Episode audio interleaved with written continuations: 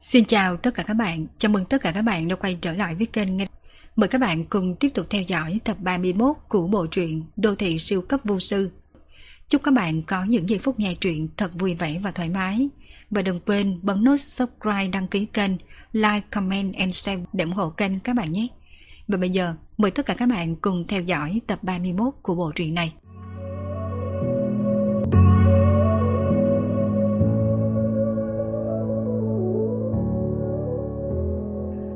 Hai ngày sau, ở công viên Hội Lộng Mạc. Khi nhóm bác trai bác gái đang muốn tiến vào công viên để luyện quyền, thì đột nhiên một nhóm bảo vệ đứng ở cửa công viên ngăn không cho bọn họ vào. Thật xin lỗi, hôm nay công viên phải tu sửa, người ngoài không thể nào vào. Những bác trai bác gái này đều là người có nhiều kinh nghiệm, làm sao có thể tin lý do củ chuối này. Chưa nói tới chuyện, công viên hội lộng mạc này mới chỉ được xây dựng vài năm, chưa hư hại gì để phải tu sửa, mà cho dù có tu sửa thật thì không thể nào phong tỏa toàn bộ công viên. Tôi đoán là có một nhân vật lớn đến đây du ngoạn A. Có thể đúng là vậy thật. Lần trước không phải là có tin lãnh đạo muốn đến đây hay sao? Những bác trai bác gái này bình thường nhàn rỗi, đa số bọn họ đều là những công chức đã về hưu. Chuyện khiến cho bọn họ cảm thấy hào hứng nhất chính là thảo luận quốc gia đại sự, bí mật của các lãnh đạo trong bộ máy chính quyền. Thế nhưng trước đây, nếu có nhân vật lớn nào tới, thì báo chí sẽ đưa tin nha. Hiện tại không phải là coi trọng dân chủ hóa hay sao? Những lãnh đạo đó đều rất là thân thiện với người dân. Này thật sự là ngu ngốc. Đó chỉ là cô ý diễn cho người ta coi thôi. Lịch trình của mấy lãnh đạo này được cố định từ trước rồi. Mà những người được tiếp cận lãnh đạo hẳn phải là có lai lịch mấy đời trong sạch. Vậy là tin tức có lãnh đạo đến Thụy Lệ hiện đang ở trong công viên hội lộng mạc lan truyền khắp mọi nơi, khiến không ít người hiếu kỳ vây quanh hội lộng mạc nhầm ngó. vượng Minh à, vừa nãy tôi ra cửa công viên, thì nhóm bác trai bác gái đang thảo luận là có lãnh đạo đến công viên hội lộng mạc, mà còn là lãnh đạo rất lớn à. Hòa Minh Minh nhàm chán đi dạo trong công viên, tình cờ nghe được một cuộc trò chuyện của mấy bác trai bác gái, thiếu chút cười đến bò lăn bò càng. Làm gì có lãnh đạo nào kia chứ? Chỉ là nhà họ Trần quyên cho chính phủ 100 triệu. Sau đó nói muốn xây một cái đình ở công viên Hội Lộng Mạc, nên cần mượn công viên Hội Lộng Mạc một ngày mà thôi. Đương nhiên là chính phủ địa phương không có lý do gì để mà từ chối. 100 triệu để mua một ngày sử dụng Hội Lộng Mạc. Đây là cuộc mua bán có lợi vô cùng. Hơn nữa, nhà họ Trần dám phá hỏng kiến trúc của công viên này sao? Phương Minh nghe thấy lời của Hoa Minh Minh cũng là cười một tiếng. Người trong nước thích nhất là đoán mò. Sợ dĩ bọn họ muốn phong tỏa công viên, chẳng qua là sợ có người nhìn thấy chuyện kỳ quái rồi truyền ra ngoài thôi. Phương Đại Sư, những công nhân kia hỏi khi nào thì có thể trải đường. Đã tu kiến xong rồi sao? Nhìn thấy cha của Trần Dương đi tới, Phương Minh hơi kinh ngạc. Mới chỉ qua một ngày mà thôi, tốc độ của những thợ đá này sao có thể nhanh như vậy? Ừ, cũng coi như là xong rồi. Được rồi, tôi qua xem một chút. Tại trung tâm hội lộng mạc có một cái đảo nhỏ. Đảo này chưa có người khai phá, cũng không có cầu bắt qua. Vì vậy đám người phương minh phải đi qua bằng thuyền. Nơi trung tâm đảo có một đình nghỉ mát mới tinh đứng sừng sững. Thế nhưng định nghỉ mát này không có mái che, chỉ có một khung sườn mà thôi. định nghỉ mát ở giữa trước sau có hai con mương mới được đào, sâu khoảng 50cm, quanh co khúc khủy, kéo dài từ đình tới biên giới của đảo. Phương Đại Sư, tiếp theo những công nhân này nên làm gì? Bên chỗ thợ mộc đã chuẩn bị xong chưa? Cũng đã tốt rồi, sẽ tới đây nhanh thôi. Được. Trong lúc Phương Minh nói chuyện cùng với người nhà họ Trần, thì có một con thuyền đi đến. Trên thuyền ngoại trừ Trần Bách Vạn, còn có rất là nhiều thợ mộc đang bê gỗ đi lên. Cậu Phương, đây chính là thợ mộc nổi danh nhất thành phố của chúng tôi, Vương Thắng Lợi. Trần Bách Vạn dẫn theo một ông lão hơn 60 tuổi. dáng người ông này không cao, mà cả người còn gầy yếu. Thế nhưng, hai tay nổi đầy gân xanh, đôi mắt cũng rất có thần. Ông chủ Phương là thầy phong thủy hay sao? Vương Thắng Lợi đưa mắt đánh giá Phương Minh một lát, sau đó hỏi. Sao ông lại hỏi như vậy? Phương Minh cười nhìn Vương Thắng Lợi. Hắn tin tưởng Trần Bách Vạn sẽ không nói thân phận của hắn cho người khác biết. Rất đơn giản. Cột gỗ mà ông Trần nhờ tôi chế tạo, thoạt nhìn thì đơn giản. Thế nhưng, đồ án bên trên không đơn giản một chút nào. Cho dù là quy cách hay là số lượng đều rất phù hợp với yêu cầu của phong thủy. Đôi mắt già nua của Vương Thắng Lợi hiện ra tia sáng. Ông ta nói thẳng.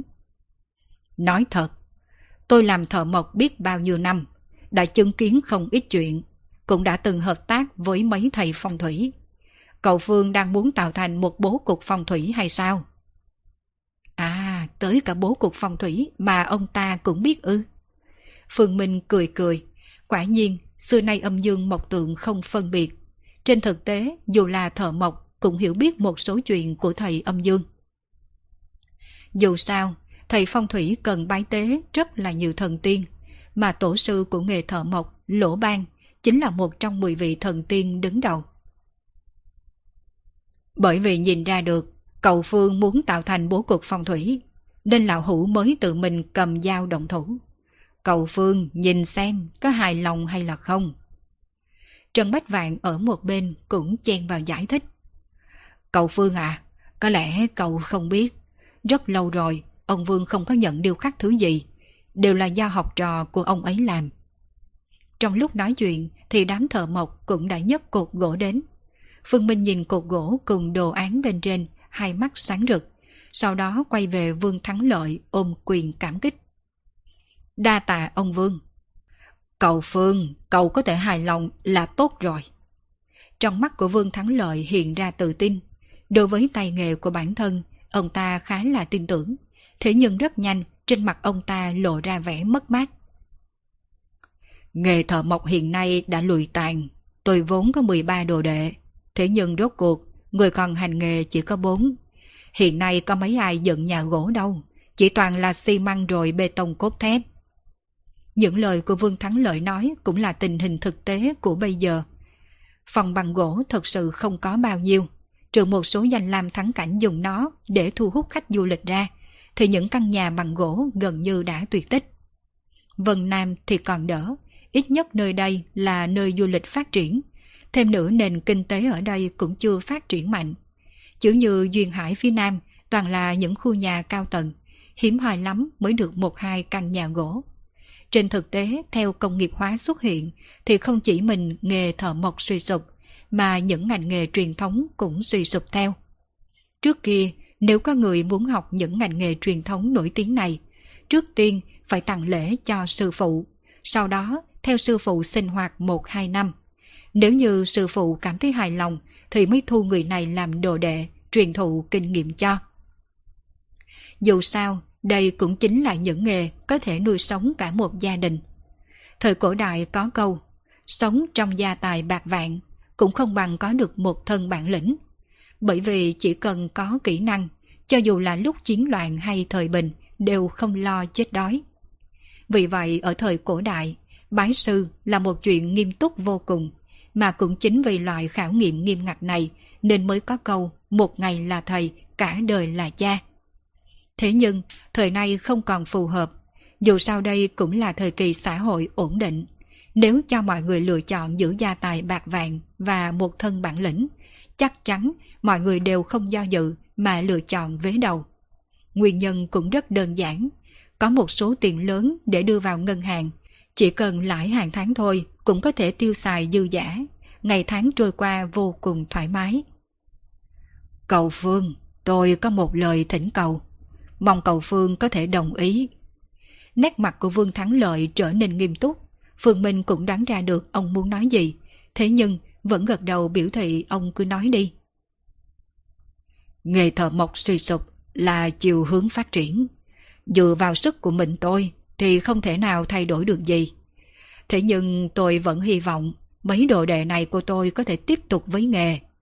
Tôi muốn cho bọn họ một chút lòng tin, để bọn họ hiểu rằng nghề thợ mộc ngày này ngoài trừ đục đẽo còn có huyền cơ khác.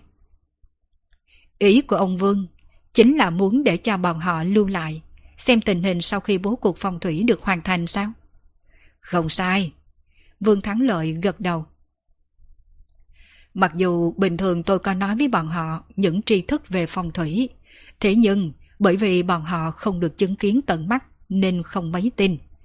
Hôm nay tôi muốn mượn cơ hội này gia tăng niềm tin cho bọn họ, kích thích tâm huyết yêu nghề trong lòng của bọn họ. Mong cầu Phương có thể thành toàn. Vương Thắng Lợi chắp tay hướng về Phương Minh, khiến cho hắn vội vàng xua tay. Ông Vương nói quá lời rồi. Thợ mộc vốn dĩ là trợ thủ đắc lực của những thầy phong thủy như tôi. Đương nhiên, tôi cũng không muốn nhìn thấy nghề thợ mộc suy tàn. Nếu có thể công hiến một chút sức lực, tôi sẽ không từ chối. Phương Minh đồng ý, mà lời của hắn cũng không sai. Thợ mộc cùng thầy phong thủy vốn có quan hệ tương hỗ.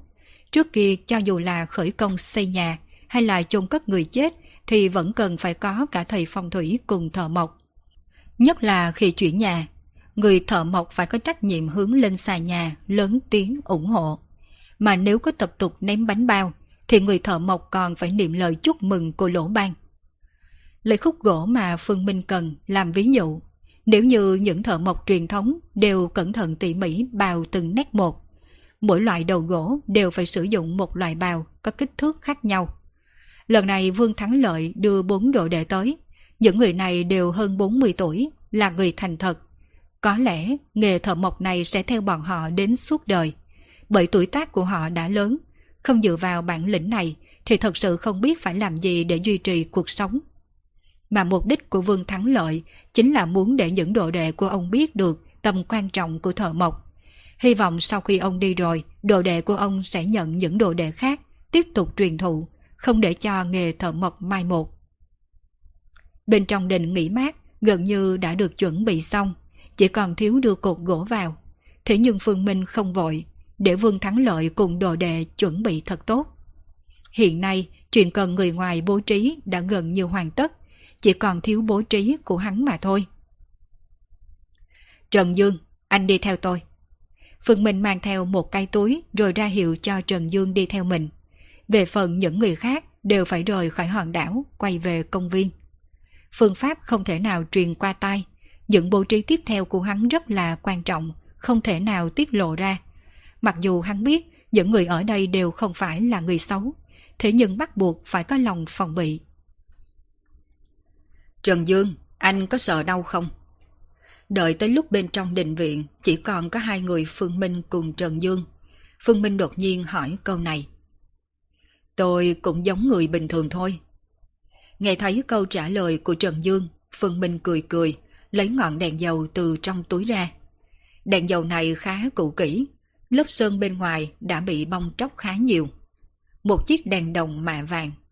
ngoại trừ ngọn đèn, Phương Minh còn đưa cho Trần Dương một con dao nhỏ, vẻ mặt hiền lành vô hại. Anh lấy con dao này, cắt đầu ngón tay, sau đó để máu tươi nhỏ vào đèn dầu. Chỉ cần nhỏ đầy 2 phần 3 đèn là được. Khói miệng của Trần Dương giật giật. Chuyện này dường như không phải chỉ đơn thuần là chịu đau, mà muốn tự mình hại mình còn cần phải có dũng khí. Mặc dù cũng hơi sợ, thế nhưng bao nhiêu năm bị bệnh tật hành hạ, tính cách của Trần Dương càng thành thục kiên nhẫn hơn so với người thường. Anh ta cũng không hỏi vì sao phải làm như vậy. Đặt ngọn đèn dầu xuống rồi trực tiếp cầm con dao lên, cắt vào đầu ngón tay. Trần Dương ngẩng đầu nhìn Phương Minh, trên mặt có chút xấu hổ. Một dao kia vậy mà không hề cắt được vết xước nào. À, tại lực tay của tôi hơi nhẹ. Trần Dương giải thích một câu gượng ép rồi cắt thêm một nhát. Mặt anh ta nhăn nhó mà máu tươi cũng bắt đầu trào ra. Không có thời gian để đau đớn, Trần Dương nhanh chóng đặt ngón tay lên trên miệng đèn, nặng máu để nó chảy nhanh hơn. Từng giọt từng giọt rơi vào trong bầu đèn. 20 giây sau, khi bầu đèn đã bị lấp đầy 2 phần 3, Phương Minh mới ra hiệu cho Trần Dương ngừng, đồng thời cũng đưa cho anh ta một miếng băng dán cá nhân. Cảm ơn. Đầu tiên, để ngọn đèn tại đây. Anh cầm những bùi chú này đi theo tôi. Phương Minh lại lấy ra 13 tấm phụ lục từ trong túi đưa cho Trần Dương. Thấy vẻ mặt của anh ta tràn đầy nghi hoặc, hay là giải thích cho anh ta một chút cũng được. Ai cũng không biết bố cục phong thủy của Phương Minh, trừ Trần Dương. Anh ta bắt buộc phải rõ ràng. Không chỉ vì sự thành bại của hành động lần này, mà tương lai long mạch ở đây cũng do Trần Dương thủ hộ. Đây là thừa long phù, sợ rằng khi long mạch tới, địa thế ở đây không thể nào thừa nhận được. Vì vậy phải mượn sức lực của tấm phù. Có tất cả 13 tấm, chia ra làm 13 lần giảm bớt lực phá hoại của long mạch đối với nơi đây. Phương Minh vừa giải thích, Trần Dương đã hiểu ngay. Giống như đột nhiên có vật nặng từ trên trời rơi xuống có đúng không? Vì phòng ngừa vật nặng này phá hư mặt đất, nên cần phải bố trí một vài chướng ngại ngăn cản trong không trung. Từng tầng từng tầng giảm bớt lực lượng. Cách giải thích này cũng khá đúng. Sau khi nói tác dụng của phù cho Trần Dương, Phương Minh lại dẫn anh ta đi đến con mương đã được đào từ trước. Đây là phương hướng Long Mạch đi tới. Bây giờ, anh nhảy vào con mương này, sau đó cứ cách 3 mét thì chôn một tấm thừa long phù. Trần Dương chôn 13 tấm thừa long phù xuống dưới mương dựa theo Phương Minh chỉ dẫn. Vì để người khác không phát hiện ra dấu vết đào bới ở nơi này, sau khi anh ta chôn xong, còn cố ý lấp đất lại một cách cẩn thận. Mười mấy phút sau, Trần Dương chôn xong hết những tấm phù này, rồi lại nhìn Phương Minh, chờ đợi Phương Minh giao nhiệm vụ kế tiếp. Bố trí thừa long phù và tất cả những bố trí tiếp theo của tôi. Anh không được tiết lộ cho bất kỳ ai. Bởi việc này liên quan đến sự tồn vong của Long Mạch. Cho dù là người nhà thân thiết nhất, anh cũng tuyệt đối không được tiết lộ ra. Nét mặt của Phương Minh vô cùng nghiêm túc, cẩn thận dặn dò Trần Dương. Cũng không trách tại sao Phương Minh cẩn thận như vậy. Dù sao long mạch này cũng là long mạch từ bên ngoài tới. Nếu muốn an ổn sinh sống tại đây, nhất định phải có thời gian thích ứng. Trong khoảng thời gian này, nếu có người cố ý phá hư, rất dễ khiến cho long mạch sợ hãi mà chạy mất. Hắn không sợ người nhà họ Trần phá hư. Hắn chỉ sợ nếu có quá nhiều người biết chuyện này, trong lúc uống say kích động hay là vì lý do nào mà để lộ ra chuyện này, truyền tới tai người hữu tâm, thì hậu quả đúng là khó lường. Tôi xin thề sẽ chôn vùi bí mật này vào sâu trong đáy lòng, tuyệt đối không nói cho bất kỳ ai. Trần Dương đảm bảo. Long mạch này không chỉ ảnh hưởng đến dân chúng ở Thủy Lệ, nó còn có cùng một nhịp thở với anh. Nếu long mạch bị phá hư, thì thần tiên cũng không thể nào cứu anh được. Không phải là Phương Minh đang hù dọa anh ta, những thứ này đợi sau khi long mạch đến, anh ta sẽ tự thân trải nghiệm được. Căn dặn kỹ lưỡng rồi, Phương Minh lại lấy ra bảy lá cờ từ trong túi. Bắt đầu cắm lá cờ vào bảy chỗ khác nhau xung quanh đình nghỉ mát. Trên mặt lá cờ thứ nhất vẽ một vùng biển. Trên mặt lá cờ thứ hai thì vẽ núi. Lá cờ thứ ba vẽ đại địa. Lá cờ thứ tư là vẽ trời xanh. Ba lá cờ còn lại thì là một lá màu đen, một lá màu trắng, một lá có cả hai màu đen trắng. Đây là cờ hoáng long, bởi vì long mạch có bốn loại, thứ nhất là sơn long, thứ hai là thủy long, thứ ba là bình địa long, thứ tư là chân long phi thiền. Một đen một trắng tượng trưng cho che giấu âm dương. Đến lúc đó anh phải rung rung lá cờ này. Long mạch cảm nhận được đại địa chi khí trên người anh. Nó sẽ cho rằng bên này có sông núi thích hợp. Mặc kệ sau này nó trở thành Sơn Long hay Thủy Long, thì nó vẫn sẽ tới đây. Phương Minh giải thích cho Trần Dương nghe. Vậy không phải là lừa gạt sao? Trần Dương nhìn xung quanh, một hòn đảo nhỏ nhỏ, lại thêm một cái hồ tự nhiên cũng nhỏ luôn. Phương Minh cười cười đáp. Anh nói đúng, đây chính là lừa gạt. Đầu tiên, phải lừa đầu long mạch này qua đây. Liệu sau khi nó phát hiện chúng ta lừa nó, nó có lập tức quay người bỏ đi hay không? Trần Dương cảm thấy nghi ngờ, dựa theo lời của Phương Minh thì Long Mạch là có linh tính, làm sao có thể chấp nhận bị lừa gạt.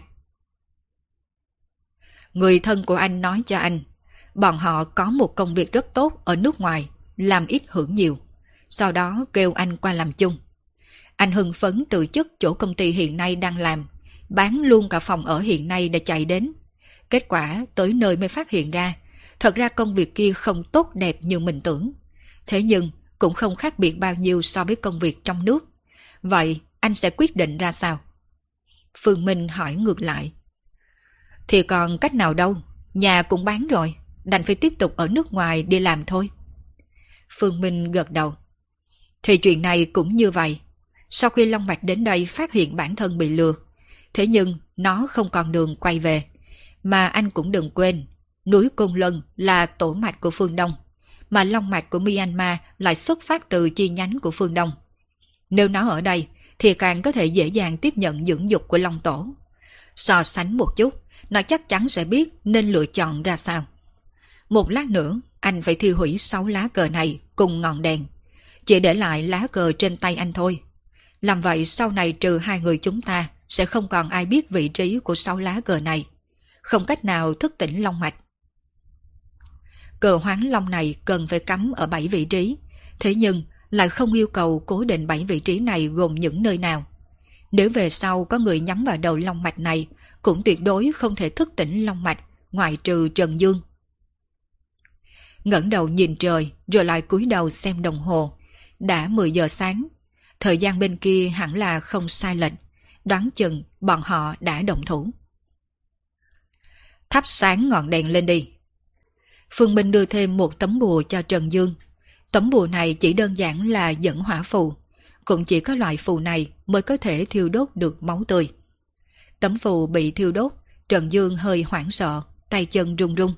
Thế nhưng anh ta ổn định rất nhanh. Anh ta nhìn ánh sáng của ngọn đèn. Không biết tại sao lại có cảm giác ngọn đèn này chính là bản thân anh ta. Dẫn theo ngọn đèn thiêu hủy sáu lá cờ như lời Phương Minh dặn. Trần Dương lại dõi mắt nhìn Phương Minh. Chờ. Đáp lại Trần Dương chỉ có một chữ chờ. Tại mỏ khoáng thạch ở Myanmar. Tương Nguyên đi ra khỏi túp lều, ngẩng đầu nhìn trời. Trong mắt hiện ra tia kích động.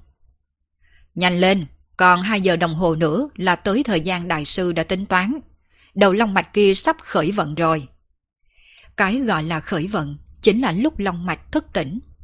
Long mạch tồn tại ròng rã không biết bao nhiêu năm tháng, phần lớn thời gian đều trong trạng thái ngủ say. Thế nhưng cứ một khoảng thời gian nó sẽ thức tỉnh. Long mạch chính là do tinh hoa đại địa ngưng tụ mà thành, tẩm bổ vạn vật. Mỗi lần long mạch thức tỉnh sẽ phát ra một lượng lớn long mạch chi khí. Đối với người trong khu vực này chính là cơ duyên to lớn vô cùng. Vì vậy, được xưng là khởi vận. Rất nhiều nơi đột nhiên xuất hiện một số hiện tượng lạ kỳ. Ví dụ như một số thôn dân phát hiện hoa màu nhà mình đột nhiên tăng trưởng rất nhanh, hoặc là có thể gặt hái luôn.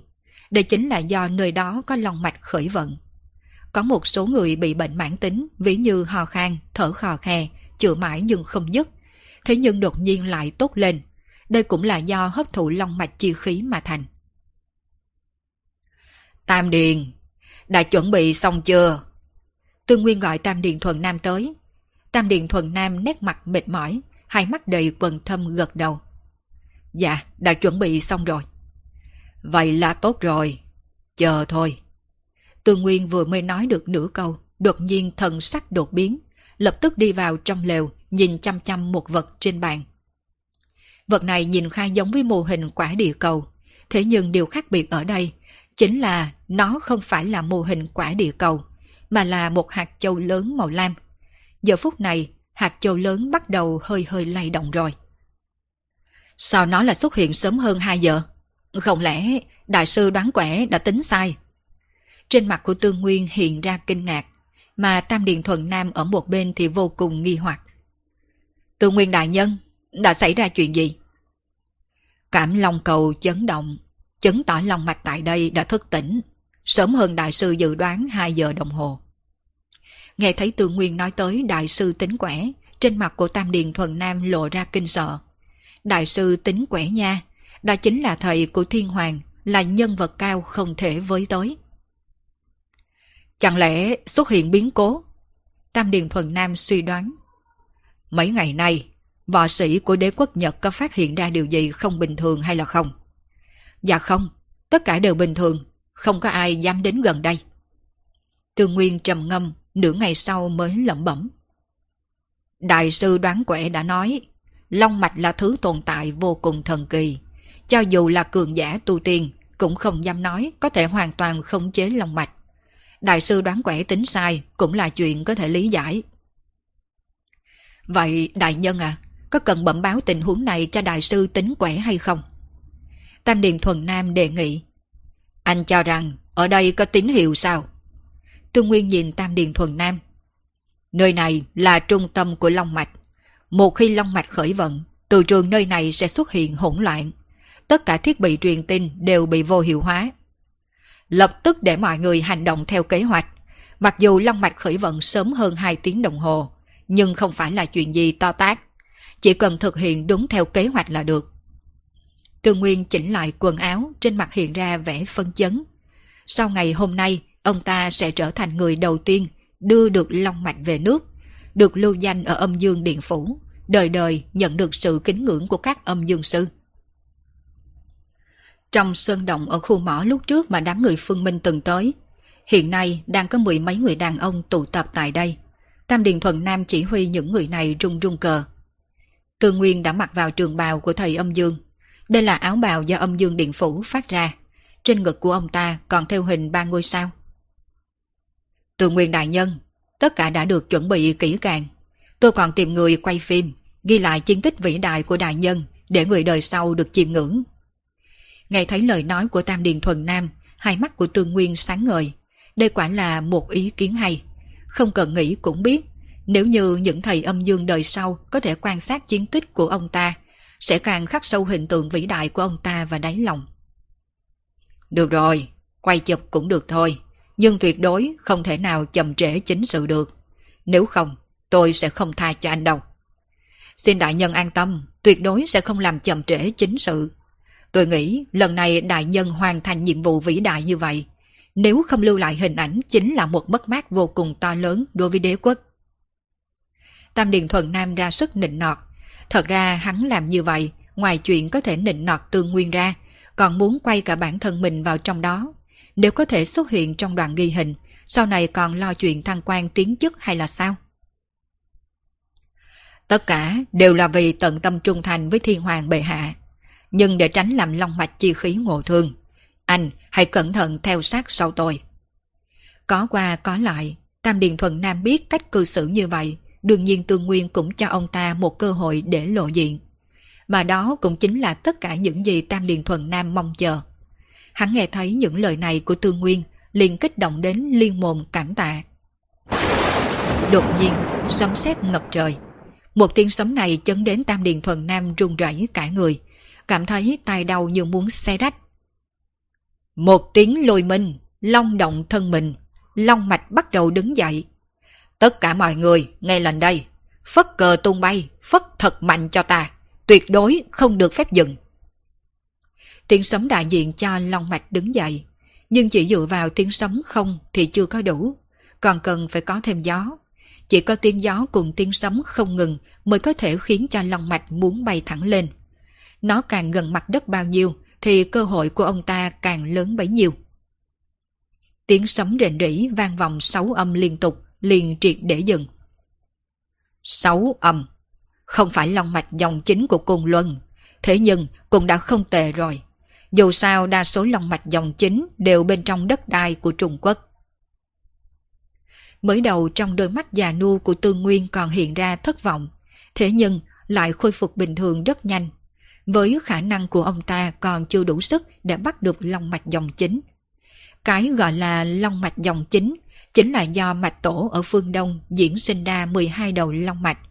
Giống như một người phụ nữ sinh ra 12 đứa con, thì 12 đứa con này chính là dòng chính của người phụ nữ kia. Thế nhưng, 12 đầu long mạch này có tới 10 đầu nằm ở Trung Quốc, chỉ có hai đầu ở quốc gia khác mà thôi. Đa số long mạch trên thế giới hiện nay đều được thoát thai từ 12 đầu long mạch này.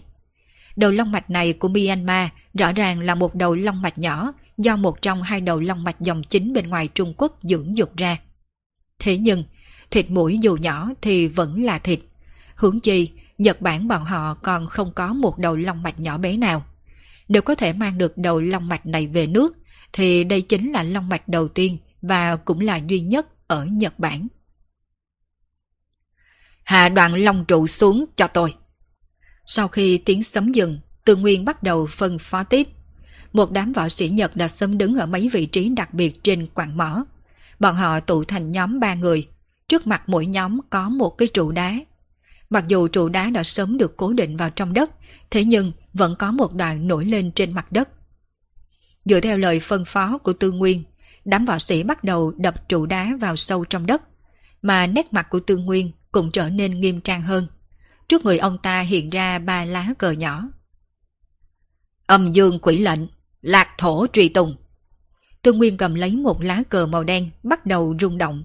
Theo nhịp rung động của lá cờ trong tay ông ta, những trụ đá kia cũng bắt đầu chuyển động.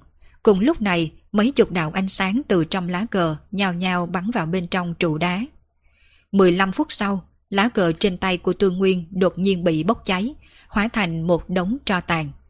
Biến cố này không hề khiến Tương Nguyên kinh ngạc. Ông ta đã sớm đoán được muốn bắt được đầu long mạch này tuyệt đối không phải là một chuyện đơn giản. Đây chỉ là đợt thăm dò lần thứ nhất của ông ta thôi. 15 phút, thời gian này khiến cho ông ta càng thêm tin vào bản thân mình. Ngũ hành âm dương, vây nhốt tứ phương. Lá cờ thứ hai là một lá cờ có 5 màu. Đây chính là cờ ngũ hành một mặt. Để chế tạo được lá cờ này, ông ta đã phải hao phí 10 năm, tìm tới 500 người có thuộc tính ngũ hành, là kim mộc thủy hỏa thổ. Dùng máu của họ dung nhập vào bột giấy chế tạo nên lá cờ này. Thiên địa phân âm dương, âm dương bao quát hết thảy, mà âm dương lại sinh ngũ hành. Ngũ hành đại biểu cho vạn vật. Cực hạn của ngũ hành chính là long mạch, mà tác dụng của cờ ngũ hành này chính là vây khốn long mạch. Dùng đoạn long trụ để chặn long mạch tại đây, sau đó lại dùng cờ ngũ hành vây khốn. Đầu long mạch nhỏ này có mọc cánh cũng là khó thoát. Hiện nay chỉ còn kém một bước cuối, chính là ép đầu long mạch này ra ngoài.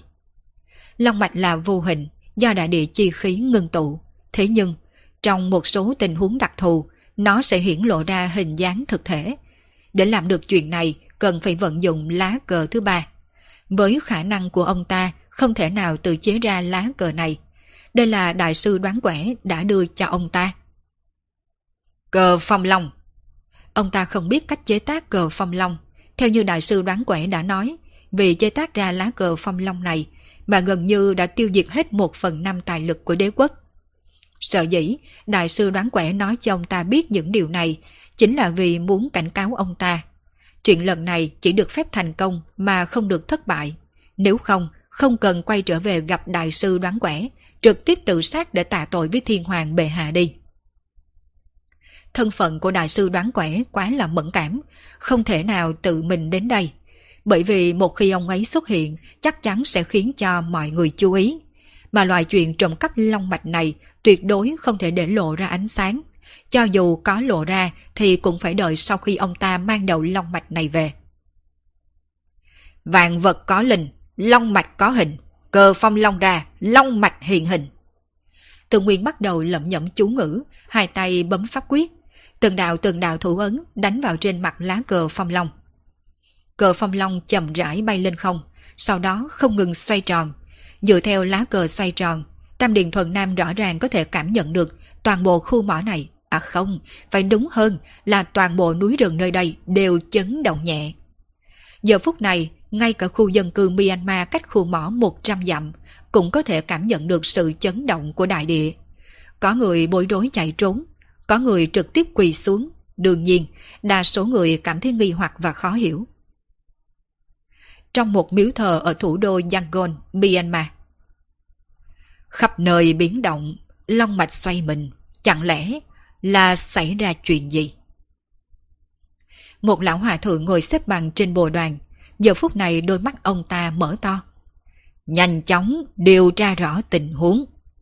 Giọng nói không lớn, mấy vị hòa thượng vẫn đang đứng trước cửa vội vàng gật đầu, từng người từng người biến mất khỏi miếu thờ.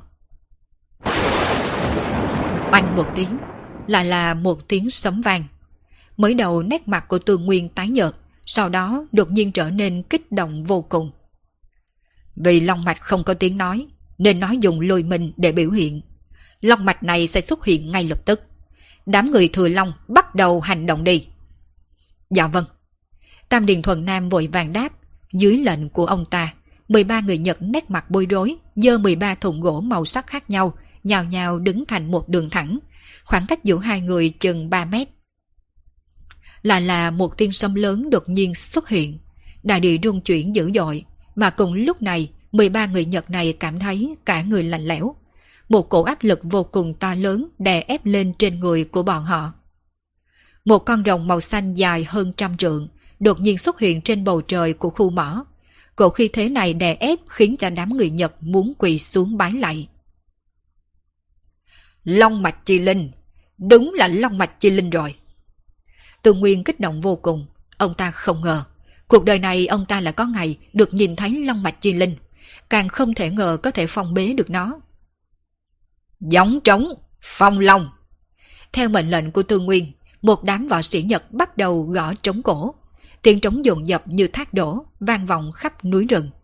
Mà đầu long mạch chi linh màu xanh trên trời kia muốn bay vút lên cao. Nhưng phản phất dường như có một cổ lực lượng vô hình đè ép nó.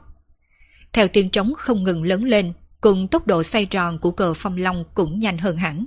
Long mạch chi linh dần dần hạ xuống, mà hình thể cũng không ngừng thu nhỏ. Tới cuối cùng, long mạch chi linh hạ xuống thấp tới mức chỉ còn cách mặt đất 10 mét. Hình thể của nó cũng thu nhỏ chỉ còn chừng 50 mét. Đuôi rồng rơi xuống đầu tiên, trực tiếp nện lên thùng gỗ của người cuối cùng. Mặc dù chịu đựng sức nặng của đuôi rồng, thế nhưng thùng gỗ lại không hề bị nứt vỡ. Mà người giữ thùng gỗ thì không hề may mắn như vậy. Ông ta phun ra một ngụm máu tươi. Tình khí thần trở nên vô cùng uể oải, không được mấy giây lì ngã trên mặt đất. Chết! Người đàn ông dơ thùng gỗ cứ chết đi một cách đơn giản như vậy. 12 người đàn ông còn lại sợ tới vỡ mật.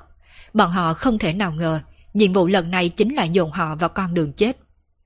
Bọn họ vốn là người Nhật, có thể vì đất nước mà công hiến là chuyện nên làm. Chưa kể còn được hứa hẹn trả thù lao 100 vạn, càng khiến cho họ kích động hơn. Thế nhưng, bọn họ đồng ý với điều kiện đó không phải là nhiệm vụ đi vào con đường chết. Ổn định hết cho tôi. Hy sinh của các anh chính là vì tương lai của đế quốc Nhật. Các anh chính là liệt sĩ của đế quốc. Mà người nhà của các anh cũng sẽ được đế quốc chiếu cố. Nếu các anh dám bỏ chạy, không những các anh phải chết, mà người nhà các anh cũng đừng mong sống sót. Tam Điền Thuần Nam mở miệng hét to. 12 người này chắc chắn phải chết, bọn họ không còn sự lựa chọn nào khác. Người Thừa Long chính là những người có giờ sinh, ngày tháng năm sinh đều là giờ thìn. Chỉ có hạng người này mới có thể chịu đựng được long mạch chi linh, mà cái giá phải trả là tính mệnh của bọn họ. Nghe thấy lời nói của Tam Điền Thuần Nam, trên mặt 13 người hiện ra vẻ bị thương phẫn nộ, thế nhưng lại không dám động đậy. Bọn họ biết người đàn ông này tuyệt đối có thể làm chuyện tuyệt tình như vậy. Chạy trốn sẽ liên lụy đến người nhà. Mặc dù nếu không chạy chỉ có một con đường chết, thế nhưng ít ra người nhà mình cũng được chiếu cố. Thân thể của Long Mạch Chi Linh liên tiếp rơi xuống. 13 người thừa Long không một ai sống sót. Tới cuối cùng chỉ còn 13 thùng gỗ. Thành công! Mang 13 thùng gỗ này lên xe, sau đó lập tức rời đi. Đồng tỉnh nơi này quá lớn, đáng chừng đám hòa thượng Myanmar sẽ nhanh chóng đến đây. Nhất định phải rời đi trước khi bọn họ tới.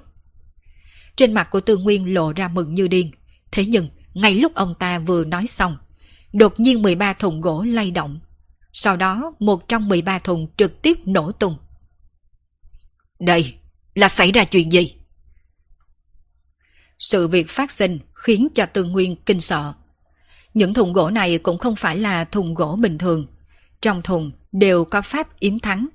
Mà pháp yếm thắng là chuyên dùng để phá phong thủy, cũng có tác dụng ràng buộc long mạch. Long mạch nếu đã rơi xuống, như vậy tuyệt đối không thể nào chạy trốn.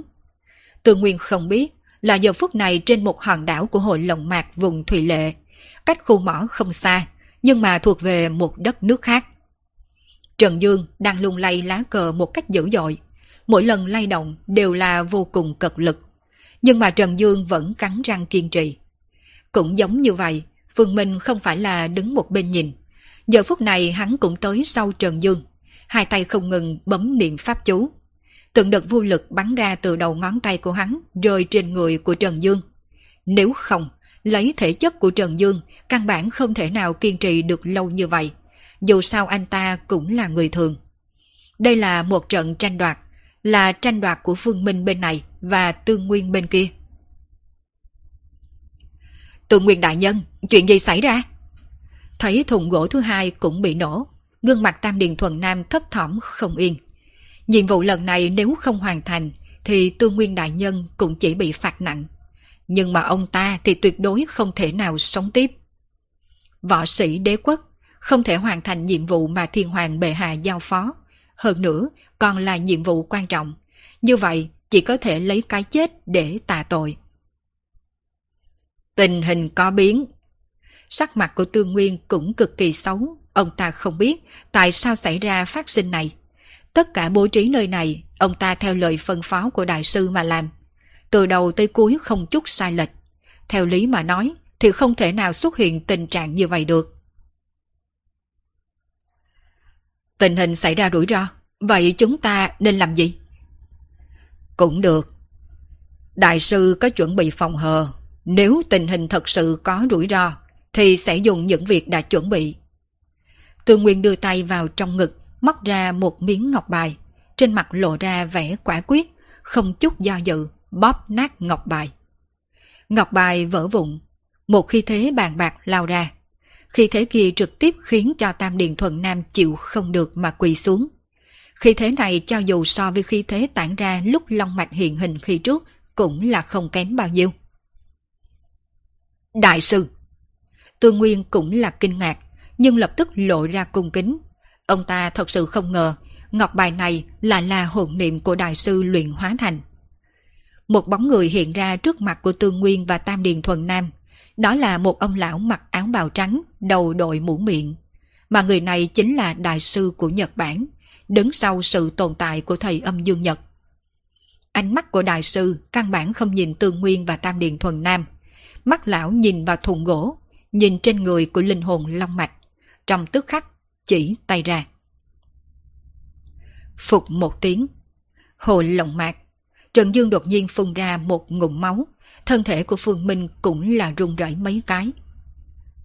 Đây là... Sắc mặt của Phương Minh trở nên cực kỳ nghiêm túc. Vừa rồi hắn cảm nhận được một sức mạnh khiến cho tim hắn đập nhanh. Sức mạnh này cho tới giờ hắn chưa từng thấy sức mạnh nào mạnh như vậy. Ông già kia dù có là thầy âm dương, nhưng tuyệt đối không lợi hại như vậy được. Lẽ nào người Nhật còn có người âm thầm giúp? Chỉ có khả năng này mới giải thích được tình hình ngay trước mặt.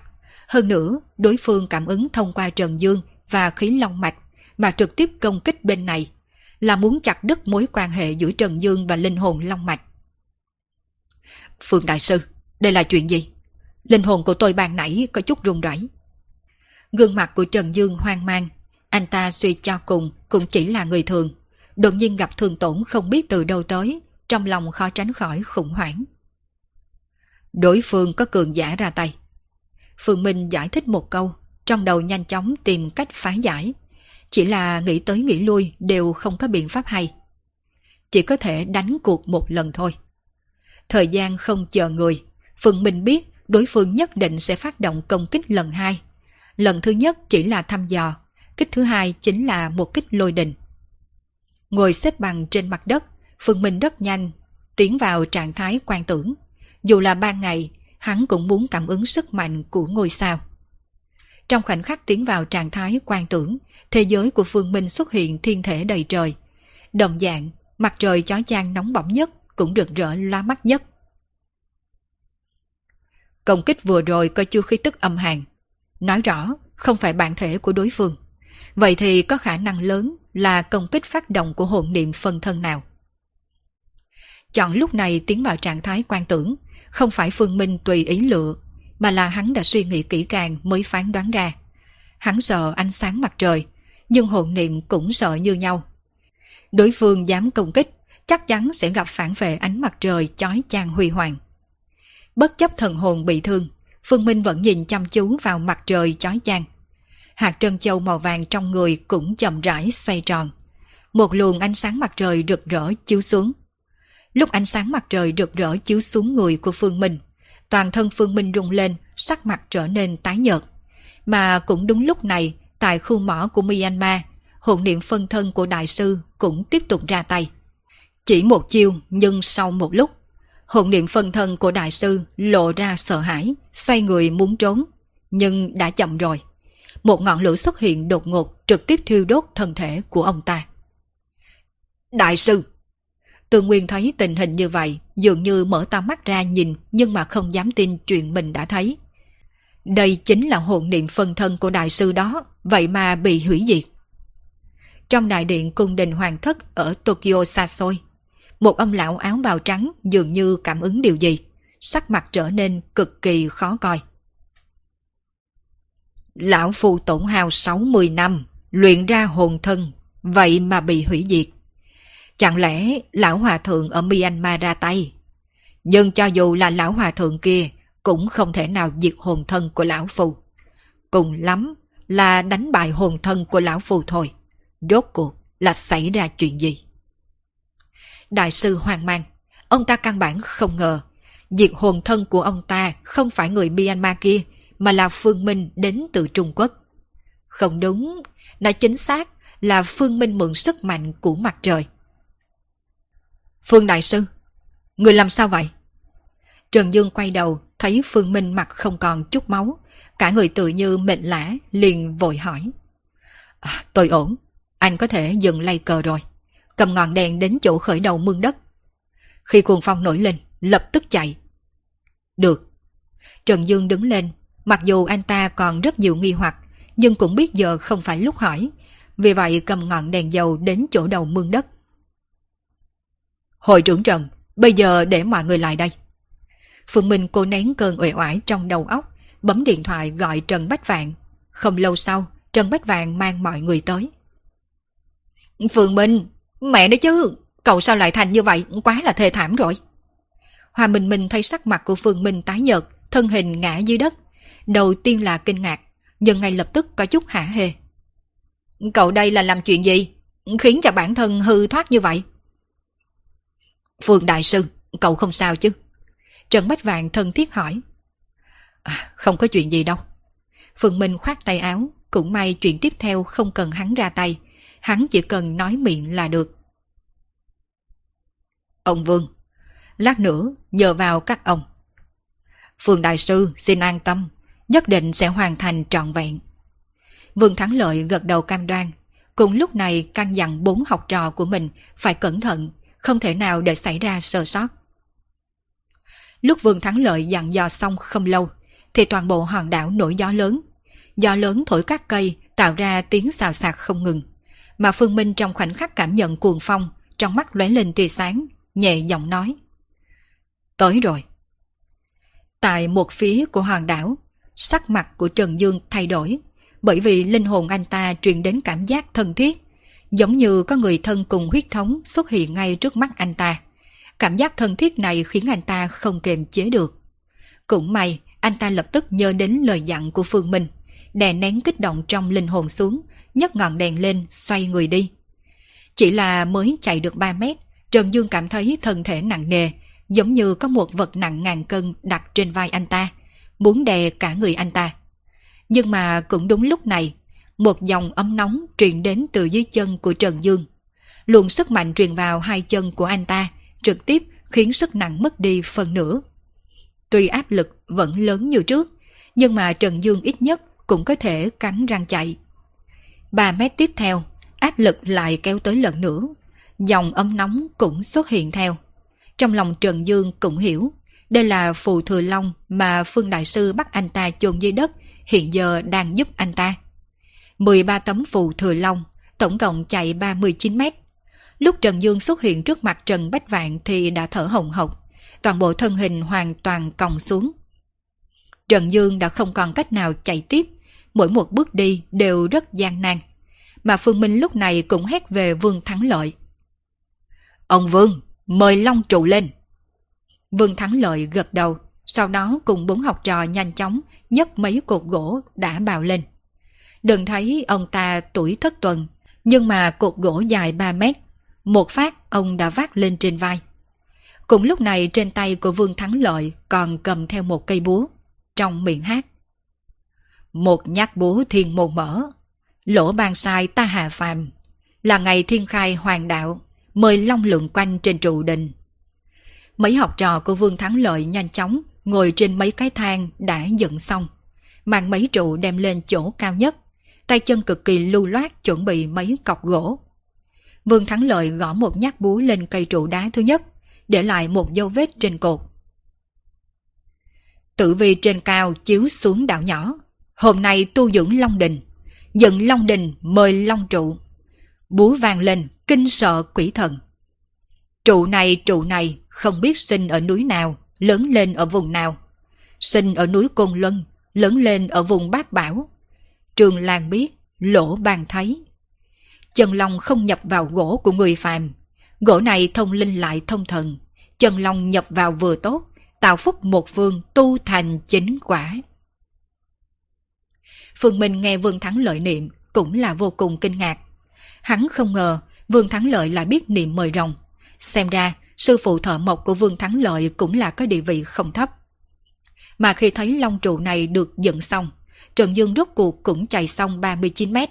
Áp lực trên lưng cũng tự dưng biến mất.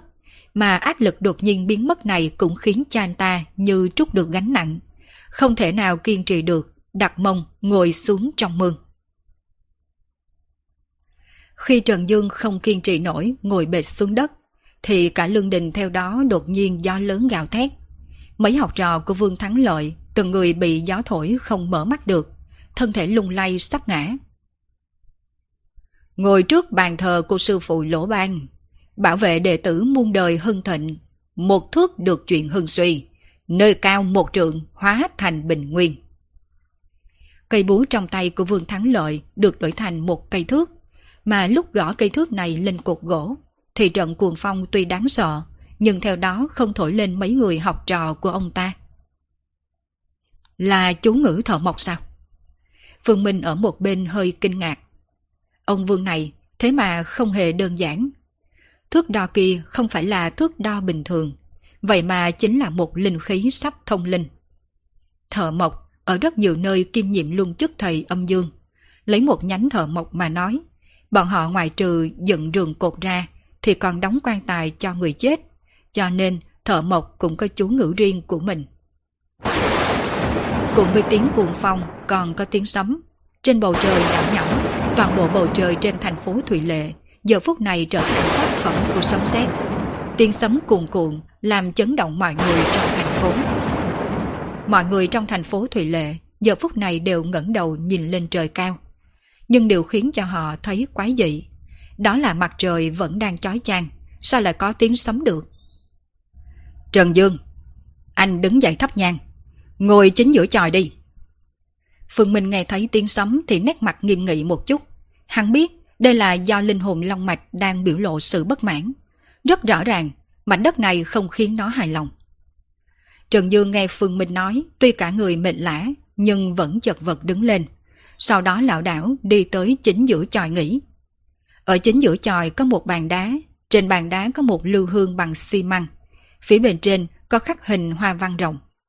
Thắp nhang xong cắm vào trong lưu hương. Trần Dương nhìn về Phương Minh, chờ chỉ thị tiếp theo của Phương Minh. Đổ toàn bộ máu huyết còn sót trong ngọn đèn vào trong lưu hương. Lúc này Phương Minh cũng đi đến chòi. Cuồng phong thổi lên khiến người hắn hầu như đi một bước thì rung rẩy ba bước. Vốn chỉ có 10 bước là tới, nhưng đi ước chừng cũng hơn một phút. Đi vào bên trong chòi, Phương Minh nắm tay phải của Trần Dương, đưa tay của Trần Dương lên thật cao, sau đó nói. Bây giờ tôi niệm gì, thì anh phải niệm cái đó. Trần Dương gật đầu tỏ ý hiểu. Đệ tử Trần Dương, nguyện cùng linh hồn long mạch kết thúc khế ước sinh tử. Từ nay về sau, mãi thủ hộ ở Tây Nam, bảo vệ long mạch. Đệ tử Trần Dương, nguyện cùng linh hồn Long Mạch kết thúc khế ước sinh tử. Từ nay về sau, mãi thủ hộ ở Tây Nam, bảo vệ Long Mạch. Lưu Hương rung lên ba lần, nhưng cuồng phong vẫn không dừng. Ngược lại, càng trở nên mãnh liệt hơn. Phương Minh nhíu mày, ngẩng đầu nhìn trời cao. Long mạch thiên hạ, ra tận côn lôn, tổ long làm chứng. Nếu các hạ ở lại nơi này, từ nay về sau mãi trấn giữ Tây Nam, ơn phúc cho muôn dân. Tu công đức vô lượng, nhận sự chăm sóc của Tổ Long, không hẳn không thể trở thành nhánh rồng thứ 13. Đáp lại lời của Phương Minh là một tràng tiếng sấm, mà theo tiếng sấm vang vọng, toàn bộ thân hình của Trần Dương đột nhiên rung rẩy. Trong mắt mấy người Trần Bách Vạn cách đó không xa. Tuy Trần Dương vẫn là dáng vẻ đó, nhưng khi thế cả người cũng hoàn toàn thay đổi. Trần Dương lúc trước mang đến cảm giác gầy yếu. Thế nhưng Trần Dương lúc này tuy rằng thân thể run rẩy, nhưng cổ khí thế kia tuyệt nhiên không giống, tràn đầy bá đạo. Khí thế chỉ là một thứ rất huyền diệu khó giải thích. Có thể hết lần này tới lần khác khiến người ta cảm nhận được đây là khí thế một hào quang lâu dài mang đến. Trần Dương không có loại khí chất bá đạo này, thế nhưng linh hồn long mạch lại có. Thấy khi thế Trần Dương thay đổi, trên mặt của Phương Minh rốt cuộc cũng nở nụ cười. Đây là do linh hồn long mạch đang ký khế ước sinh tử cùng Trần Dương. Từ nay về sau, Trần Dương sẽ dành cả đời để bảo vệ cho linh hồn long mạch, không được rời khỏi Thủy Lệ. Trừ phi có một ngày hồn long mạch rời đi. Nhưng sự tồn tại của linh hồn long mạch này mấy chục, trên trăm năm mới xoay người. Mấy trăm năm không động đậy là chuyện bình thường. Nói như vậy, lúc Trần Dương còn sống chỉ sợ không đợi được rồi.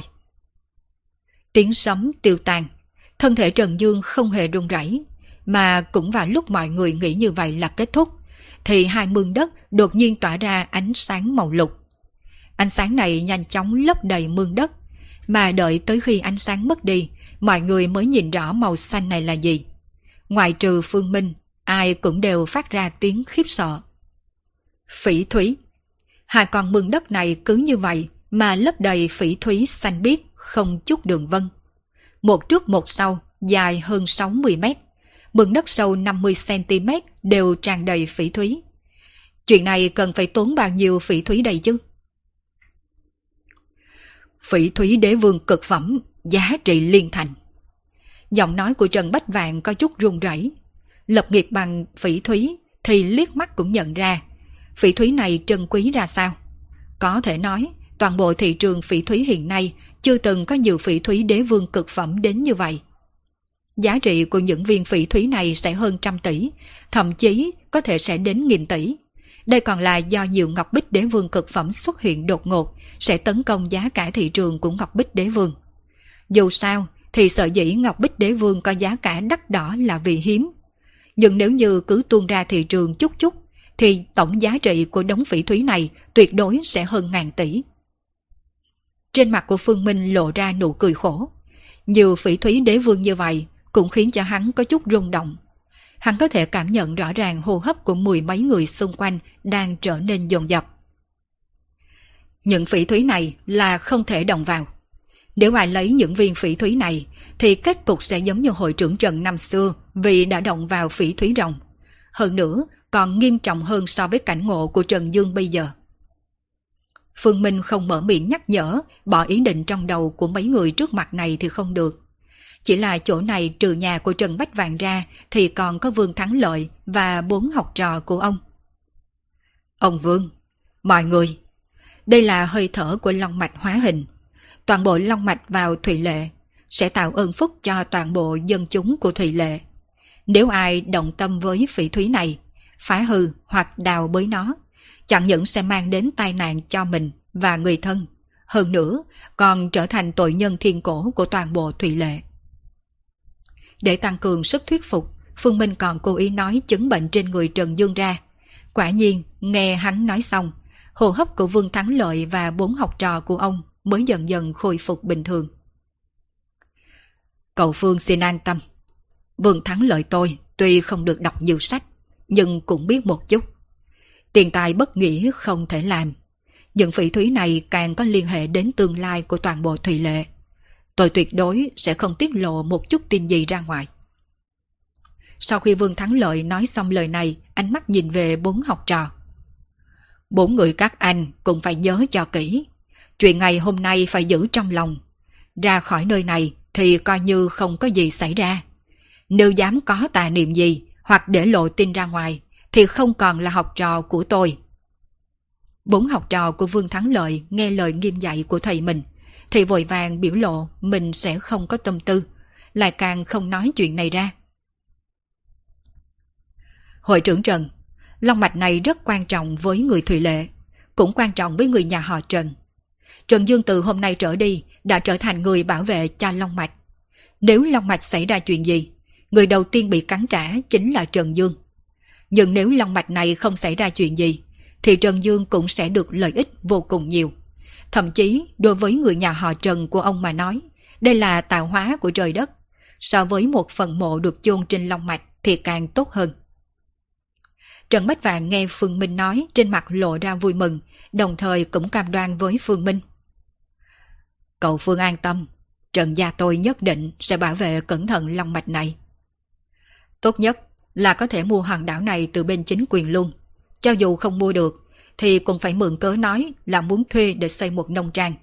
Còn về phỉ thúy này, thì tới khi đó trải một lớp xi măng bên trên, hoặc có thể trải đá cùi thành con đường đá cũng được, không tới mức làm cho người ta chú ý.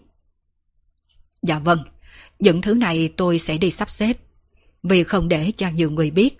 Tới lúc đó, xi măng gì gì đều để cho người Trần Gia tự làm. Suy nghĩ này của Trần Bách Vàng rất chu đáo. Phương Minh cũng biết mấy chuyện này hắn không cần dặn dò. Với kiến thức và trí tuệ của Trần Bách Vạn thì sẽ biết nên xử lý ra sao. Đúng rồi, còn có một chuyện nữa tôi quên nói. Lòng mạch vào đây, nhất định sẽ có nhiều nơi xảy ra chuyện dị thường. Nếu có thể thì cố gắng nghĩ cách không để truyền thông đưa tin. Miễn cho tin tức truyền đi rơi vào trong tay kẻ có tâm. Dù sao, Thủy Lệ cách bên Myanmar không xa. Chuyện Long Mạch bị nẫn tay trên lần này, nếu để cho Nhật Bản hoặc Myanmar điều tra ra, thì có thể sẽ mang đến phiền phức. Trong mắt của Phương Minh lóe sáng, người Nhật khổ cực lên kế hoạch mang Long Mạch đi. Kết quả bị chính hắn nẫn tay trên, tất nhiên sẽ không cam lòng, nhất định sẽ triển khai điều tra. Mà bên phía Myanmar ước chừng cũng như vậy, cho nên không thể để chút tiếng gió nào lọt ra. Lúc Phương Minh đang nghĩ những chuyện này, thì bên khu mỏ Myanmar đang nổ ra một trận chiến lớn. Cái tên Điện Ngâm Dương kia, vậy mà dám lấy trộm lòng mạch của nước ta, thực sự là đáng chết. Mấy vị hòa thượng trong miếu thới Iangor ở Myanmar mang theo một đám tăng lữ xuất hiện ở chân núi khu mỏ, mà trước mặt bọn họ là là Tương Nguyên và Tam Điện Thuần Nam với sắc mặt khó coi. Tương Nguyên có nỗi khổ khó nói, nếu ông ta thật sự thành công trộm được long mạch, rồi bị người Myanmar chặn lại, thì chỉ có thể nói vận may không tốt. Nhưng quan trọng nhất là long mạch chạy đi rồi, ông ta căn bản không lấy được gì. Nhưng mà mấy người Myanmar căn bản không có tin lời ông ta, càng hoài nghi mấy tên đồng bạn này mang long mạch đi trước. Trên mặt đất, hơn 10 thi thể của võ sĩ Nhật Bản. Những hòa thượng Myanmar này biết long mạch bị trộm đi, lúc này đỏ cả mắt. Từng người từng người đâu còn dáng vẻ từ mi thiện mục, tất cả đều hóa thành kim cang trừng mắt. Thực lực tương nguyên tuy không tệ, nhưng đâu thể nào là đối thủ của nhiều hòa thượng như vậy. Áo bào trên người cũng đã nhúng máu, mà ông ta biết giải thích cũng là vô dụng thôi. Đại sư, hổ thẹn với sự tín nhiệm và bồi dưỡng của ngài. Tương Nguyên đi trước một bước. Tương Nguyên hiểu rõ ông ta không thể rơi vào trong tay của người Myanmar, bởi vì việc này sẽ gây phiền phức cho Nhật Bản. Dù cho Long Mạch không hề rơi vào tay Nhật, nhưng chuyện này căn bản không thể giải thích rõ. Sau một chốc, toàn bộ thân hình tương nguyên đột nhiên trương phòng, mà đám hòa thượng Myanmar này thấy như vậy thì sắc mặt chợt thay đổi, vội vàng lùi bước. Bùng một tiếng, thân hình tương nguyên trực tiếp nổ tung, hóa thành một cơn mưa máu, mà Tam Điện Thuần Nam đứng bên người tương nguyên, dư sức nổ này cũng đầu lìa khỏi cổ. Không có chứng cứ, trên người mấy người tương nguyên không có bất cứ đồ gì để chứng minh thân phận. Người Myanmar mặc dù biết bọn tương nguyên là người của Điện Âm Dương, nhưng không có chứng cứ cũng không làm gì được. Bởi vì bên phía Điện Âm Dương của Nhật Bản tuyệt đối sẽ không thừa nhận.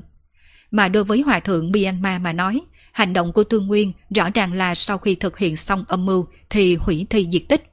Điều này càng khiến cho bọn họ tin rằng Long Mạch nhất định bị mang tới Nhật Bản rồi. Kết quả này, Phương Minh ở nơi Thủy Lệ xa xôi không hề nghĩ đến. Người Nhật Bản đổ võ một cách hoàn mỹ giúp cho hắn rồi. Kết thúc tập 31 của bộ truyện Đô thị siêu cấp vô sư. Cảm ơn tất cả các bạn đã theo dõi. Mời tất cả các bạn cùng theo dõi tập 32 của bộ truyện Đô thị siêu cấp vô sư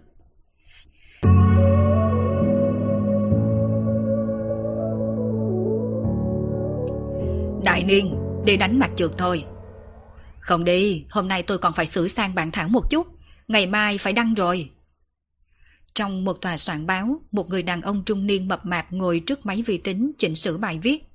Mặc dù hiện tại đã là giờ tan ca, thế nhưng người đàn ông trung niên này vẫn vô cùng phân chấn, bởi ông ta tin rằng tin tức của ông ta nhất định sẽ tạo nên anh động. Một thôn trang ở Thụy Lệ trông giống bưởi hồng ngọc hương, trong vòng một đêm đầm hoa kết trái, trái lớn vô cùng, mỗi quả đều lớn như quả bóng rổ. Một thôn trồng lúa trong một đêm, lúa đột nhiên cao bất thường, cây cao nhất còn đạt tới 3 mét, hạt lúa to tròn sung mãn. Trừ nội dung bằng chữ ra, người đàn ông trung niên mập mạp này còn đăng thêm hình ảnh. Thế nhưng, trong khi ông ta mới chỉ hoàn thành một nửa bài báo, đột nhiên ngoài cửa truyền đến tiếng hỏi thăm. Là phóng viên niên của báo Chiều Thụy Địa hay sao?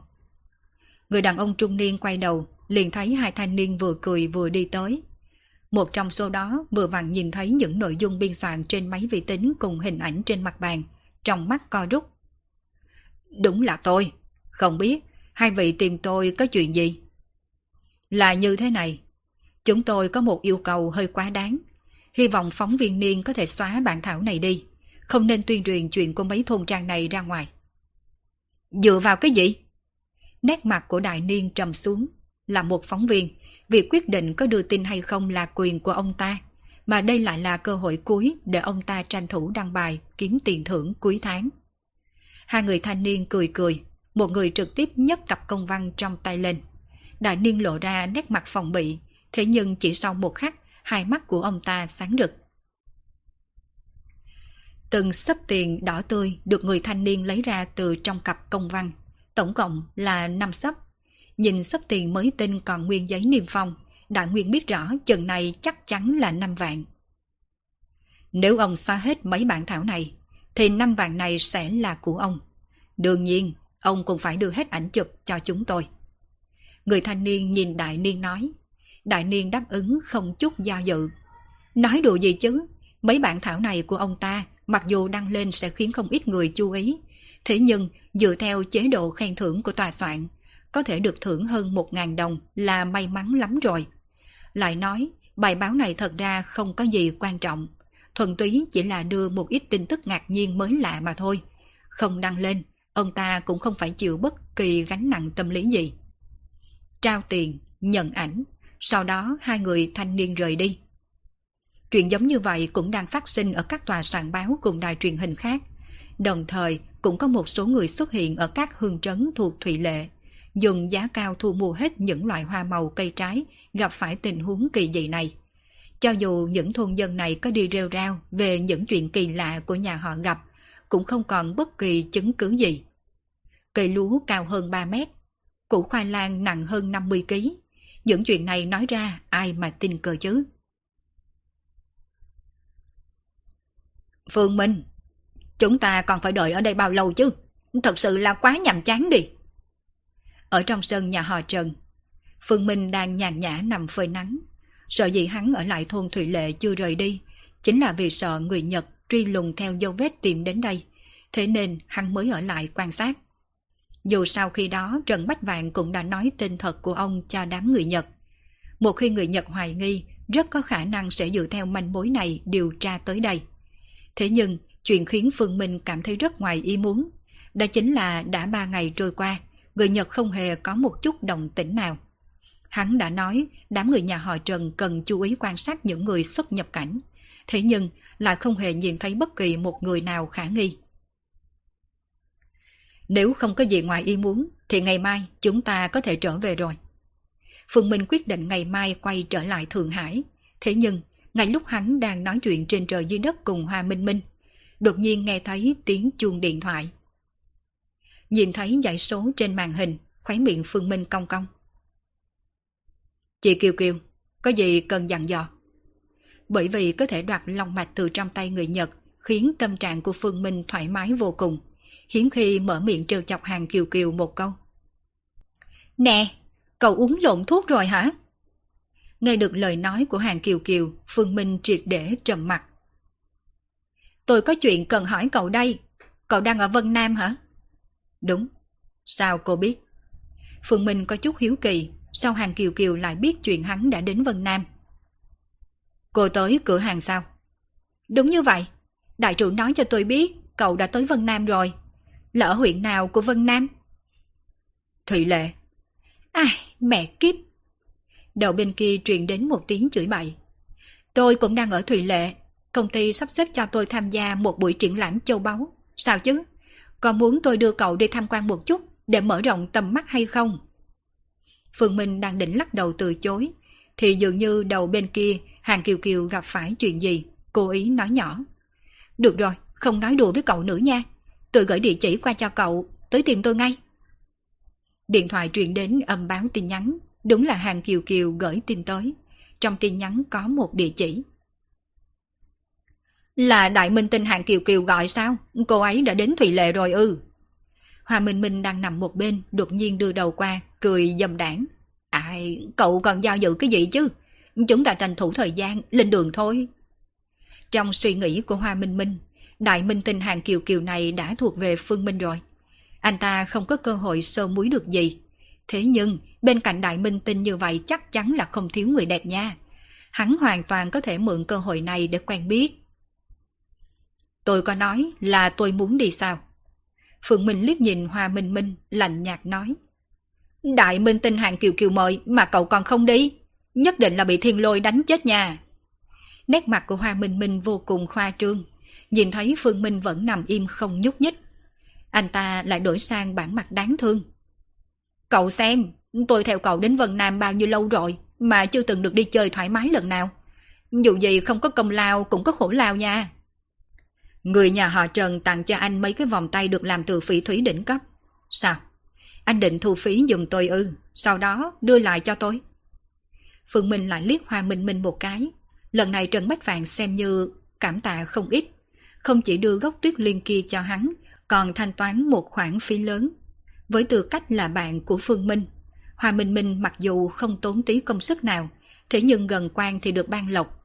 Trần Bách Vàng tặng cho anh ta mấy vòng tay bằng phỉ thúy đỉnh cấp, giá trị ít nhất cũng phải là 500 vạn. Nè, chuyện kia sao? Giữa anh em chúng ta sao phải khách khí như vậy chứ? Hoa Minh Minh hậm hực, đùa gì? Mấy món vòng tay này chính là vũ khí tăng gái trong tương lai của anh ta. Mà nếu không thì cũng có thể đổi thành tiền riêng. Dù sao dạo gần đây lão cha quản lý chi tiêu của anh ta vô cùng nghiêm ngặt. Mặc dù anh ta cho rằng sợ dĩ anh ta có thể tán gái được chính là vì anh ta đẹp trai. Thế nhưng dù gì cũng phải có tiền nha. Ăn cơm, ca hát, happy happy đều cần phải có tiền. Được rồi, anh đừng có bà hoa. Phương Minh đứng dậy. Hắn chỉ đùa Hoa Minh Minh một chút thôi. Chứ nếu Hàng Kiều Kiều đã tới đây rồi, đương nhiên hắn phải đi gặp cô. Thủy Lệ mặc dù chỉ là một thị xã ở biên thùy Tây Nam, thế nhưng bởi vì giáp với Myanmar có nguồn tài nguyên phỉ thúy dồi dào, nên hàng năm ở đây đều tổ chức mấy buổi triển lãm châu báu. Đương nhiên, đa số đều là phỉ thúy. Triển lãm hàng năm này đều lấy châu báu từ trong các cửa hàng lớn, mà đương nhiên không thể thiếu sự hiện diện của những minh tinh xinh đẹp có tiếng để làm nóng bầu không khí. Đa số các minh tinh đều là gương mặt đại diện của một số thương hiệu châu báu. Một số cửa hàng còn có tận mấy minh tinh làm người đại diện, thậm chí còn có một minh tinh mà làm đại diện của hẳn vài cửa hàng châu báu. 3 giờ chiều, Phương Minh và Hoa Minh Minh đã tới cửa của hội triển lãm. Chỉ là hai người không có tiếp mời nên bị bảo vệ ngăn cản từ bên ngoài. Triển lãm châu báu này khác hẳn triển lãm xe hơi. Triển lãm xe hơi không có yêu cầu gì đối với khách tham gia, nhưng triển lãm châu báu lại phải cân nhắc đến sự tồn tại của những minh tinh bên trong, cần nhắc tới giá trị to lớn của châu báu. Vì vậy người thường cơ bản không có quyền đi vào. Thiếp mời có ba loại, một loại chính là cung cấp cho những cửa hàng tham gia triển lãm. Một loại là ban tổ chức tặng mời, còn loại cuối là dùng tiền để mua. Thế nhưng Phương Minh không phải dùng tiền. Sau khi nhắn tin cho hàng Kiều Kiều không lâu, liền thấy bóng dáng của Trương Yến từ sảnh lớn đi tới, mang theo hai tiếp mời dẫn Phương Minh cùng Hoa Minh Minh vào. Cậu Phương, hiện tại chị Kiều Kiều đang trong phòng trang điểm, để tôi đưa cậu đi. Trường Yến có ấn tượng rất sâu sắc đối với Phương Minh, một là vì hắn là người cứu cô và hàng Kiều Kiều khi bọn họ gặp nguy. Hai là thái độ của Kiều Kiều đối với người thanh niên này không bình thường chút nào. mà đây cũng là yếu tố quan trọng nhất. Cô ấy ở bên cạnh Kiều Kiều nhiều năm như vậy, chưa bao giờ nhìn thấy Kiều Kiều để ý đến người đàn ông nào như thế. Là một minh tinh nổi tiếng, đương nhiên hàng Kiều Kiều chính là con cưng trong mắt những thương nhân châu báu. Lần này cô tới không phải để làm đại sứ cho một thương hiệu nào, chỉ đơn thuần là công ty giải trí hợp tác với một công ty châu báu. Vậy mà phí xuất hiện của cô ấy cũng lên đến 150 vạn. Phía sau của hội triển lãm không cho phép người ngoài vào, thế nhưng nhờ có Trương Yến, Phương Minh qua cửa này thật sự khá là đơn giản. Trương Yến dừng trước cửa phòng trang điểm rồi gõ cửa, bên trong truyền tới giọng nói ưu nhã. Vào đi! Vừa đẩy cửa ra, Phương Minh đã thấy hàng kiều kiều ngồi trước gương. Trên người cô mặc một bộ váy dạ hội long trọng kiều diễm. Trong mắt của Phương Minh hiện ra một tia kinh diễm, mà Hoa Minh Minh ở một bên đã dán chặt hai mắt lên người của hàng kiều kiều.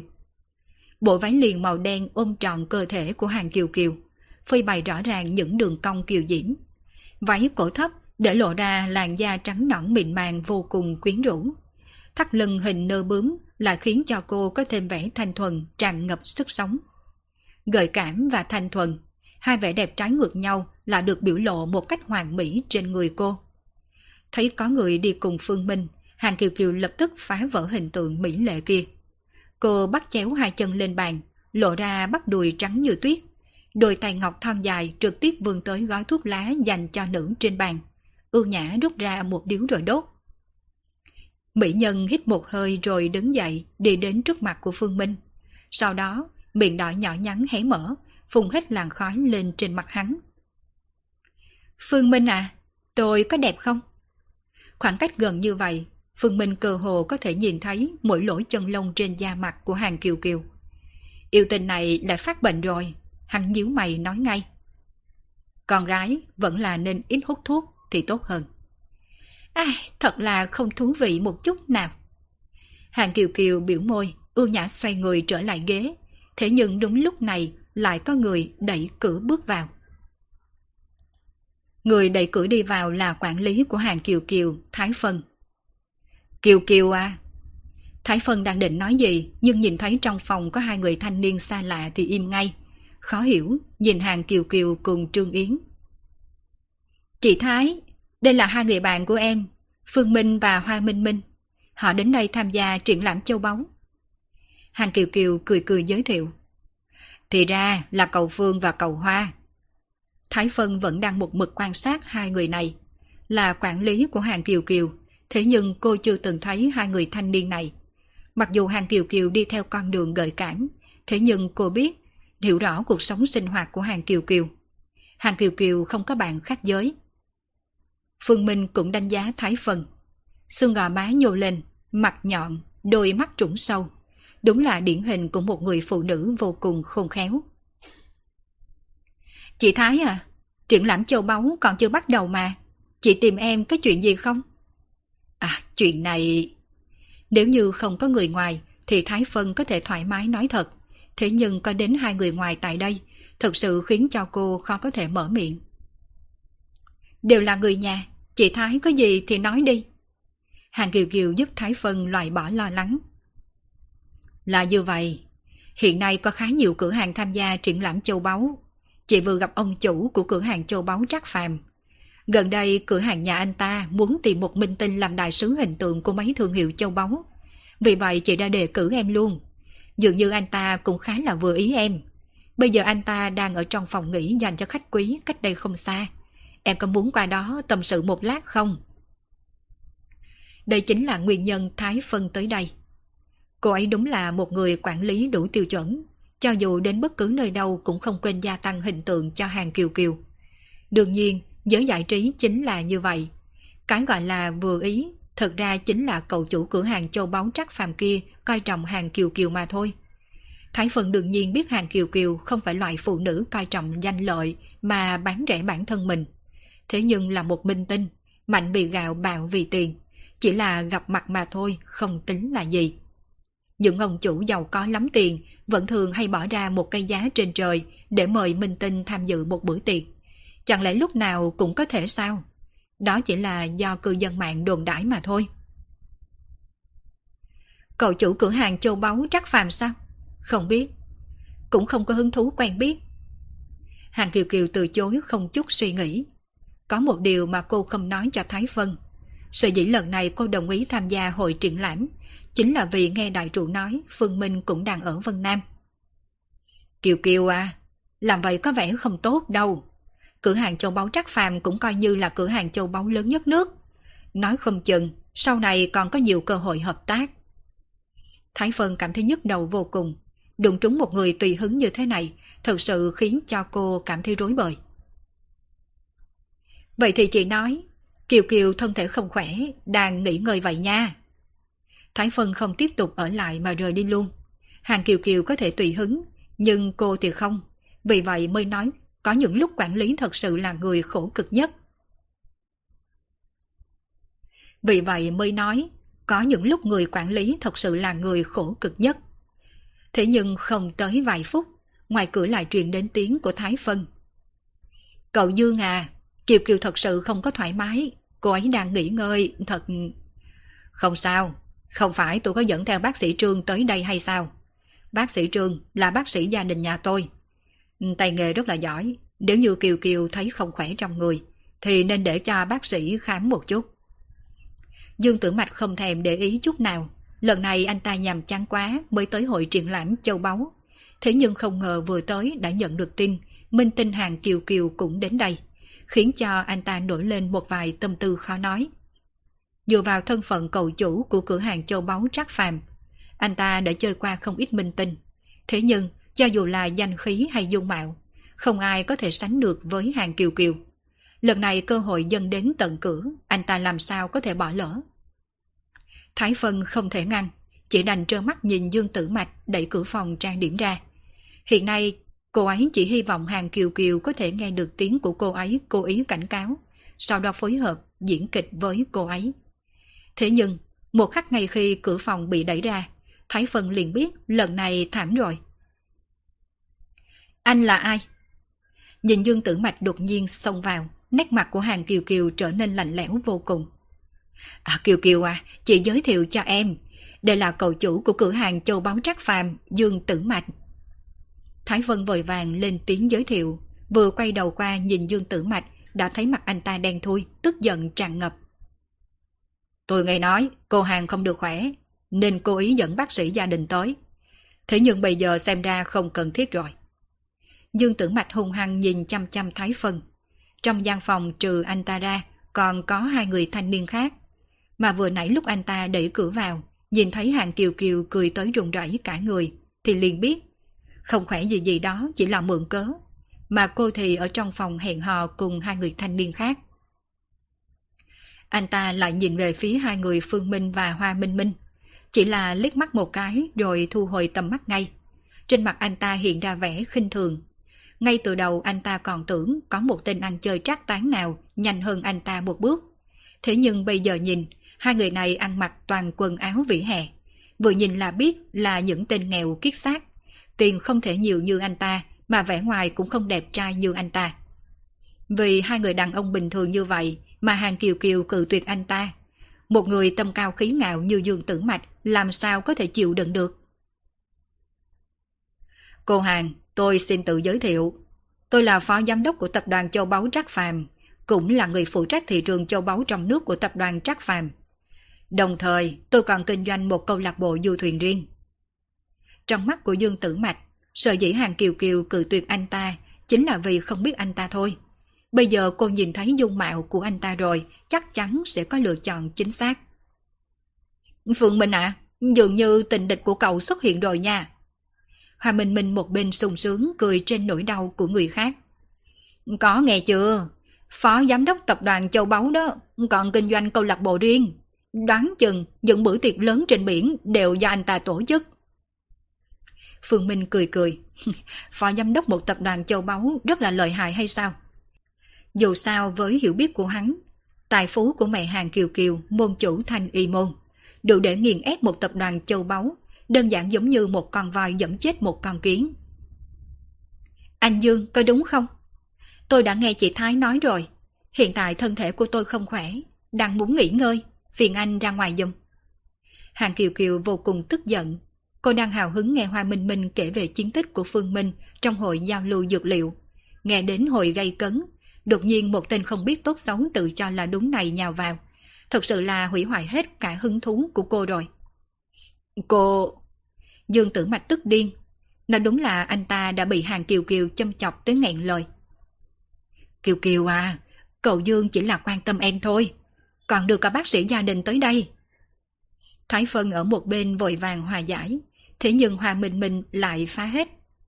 Cô hàng không có bị bệnh, cần gì bác sĩ chứ. Mà đi ra ngoài còn đưa theo bác sĩ, không lẽ trên người anh ta có bệnh truyền nhiễm hay là sao? Không thể không nói, cái tên Hoa Minh Minh này đúng là độc miệng vô cùng nha. Chỉ một câu đã khiến cho Dương Tử Mạch tức tới tái mặt. Sợ dĩ anh ta đưa bác sĩ gia đình theo, chỉ là vì sợ không quen khí hậu đất đai mà thôi. Tốt, rất tốt. Dương Tử Mạch không nói tiếp nữa bởi anh ta cũng biết. Còn nói thêm gì cũng chỉ là tự rước lấy nhục mà thôi. Sau khi anh ta lưu lại một câu ác độc thì xanh mặt rời đi. À, cậu Dương, cậu Dương à! Thái Phân nhìn theo bóng lưng tràn ngập lửa giận của Dương Tử Mạch, thở dài một hơi rồi vội vàng đuổi theo. Cô ấy thật sự không hy vọng mất đi một mối làm ăn tốt như châu báu trác phàm. Chuyện này có ảnh hưởng đến công việc của cô không? Phương Minh nhìn thấy Thái Phân rời đi, lại quay sang hỏi Hàng Kiều Kiều. Có chứ, đương nhiên là ảnh hưởng rồi. Hàng Kiều Kiều chớp chớp mắt. Ít nhất, tôi đã tổn thất hơn một ngàn vạn phi phát ngôn. Cậu xem, cậu định bồi thường tổn thất cho tôi như thế nào đây? Ừ, coi như tôi chưa hỏi gì. Cô là cô chủ của Thanh Ni Môn, còn thiếu tiền sao? Đối với Phương Minh và Hàng Kiều Kiều, thì Dương Tử Mạch chỉ là một khúc nhạc đệm mà thôi, không ảnh hưởng đến tâm tình của hai người một chút nào. Thế nhưng sau nửa giờ, Thái Vân mặt xa sầm đi tới. Kiều Kiều à, lần này em làm mất lòng cậu Dương, chắc chắn anh ta sẽ chỉnh em thê thảm cho mà coi. Trên mặt của Thái Phân hiện ra vẻ oán trách cùng lo lắng. Chị vừa nhận được tin, mấy đội trang sức vốn được bố trí cho em đeo để biểu diễn, đã đổi thành cho Hứa Thanh tới biểu diễn rồi. Hứa Thanh cũng là một nữ minh tinh đến tham gia buổi triển lãm lần này. Chỉ là bất kể danh khí hay dung mạo đều không có bằng hàng kiều kiều. Bàn tổ chức đột nhiên lật lọng như vậy. Chắc là do cậu Dương động tay động chân. Lúc trước chị cũng đã nói rồi, công ty châu báu trác phàm rất có thế lực ở trong nước ta. Bị cướp thì bị cướp thôi. Dù sao em cũng không có hứng thú đối với mấy cái này. Hàng Kiều Kiều lờ đảng. Hứa thanh kia cô cũng biết là một minh tinh có gương mặt ngọt ngào. Mỗi lần nhìn thấy cô đều gọi chị Kiều Kiều, chị Kiều Kiều, vô cùng lễ phép. Chị Thái à, ban tổ chức đã trả phí cho chúng ta rồi, chẳng lẽ bọn họ chấp nhận mất trắng hay sao? Trương Yến một bên khó hiểu hỏi. Hơn 100 vạn đối với người thường thì có vẻ nhiều, nhưng thật ra đối với những người giàu như cầu Dương thì không thấm vào đâu. Nếu anh ta làm vậy, ban tổ chức không hề bị thiệt thòi gì. Nhưng mà Kiều Kiều sẽ gặp vấn đề lớn đó. Những lời này của Thái Phân không phải là nói quá. Đầu năm nay, tính ganh tị của mọi người tăng cao. Chỉ cần minh tinh lộ ra điểm gì không tốt, liền sẽ trở thành tiêu điểm để cho dư luận công kích. Đây không phải là vấn đề có thể giải quyết bằng tiền. Rất nhiều phóng viên đều biết Hàng Kiều Kiều tham gia buổi triển lãm châu bóng lần này. Thế nhưng cô nhận tiền rồi mà không lên sân khấu. Truyền thông sẽ nghĩ như thế nào về cô? Cư dân mạng sẽ nghĩ như thế nào đây? Tới lúc đó chỉ cần đối thủ cạnh tranh hoặc cầu dương kích thích một chút, chắc chắn những tin tức trái chiều sẽ tràn ngập Internet. Minh tinh nổi tiếng hàng Kiều Kiều xem thường thương hiệu, từ chối lên sân khấu trong hội triển lãm châu báu. Ngôi sao không có tài đức, thu phí hơn 100 vạn nhưng không có lên sàn diễn. Chấn kinh, hàng Kiều Kiều yêu đương vụn trộm ở Thụy Lệ. Thái Phân đã trà trộn trong giới giải trí bao nhiêu năm, đương nhiên rõ ràng những manh khuấy âm mưu đen tối này.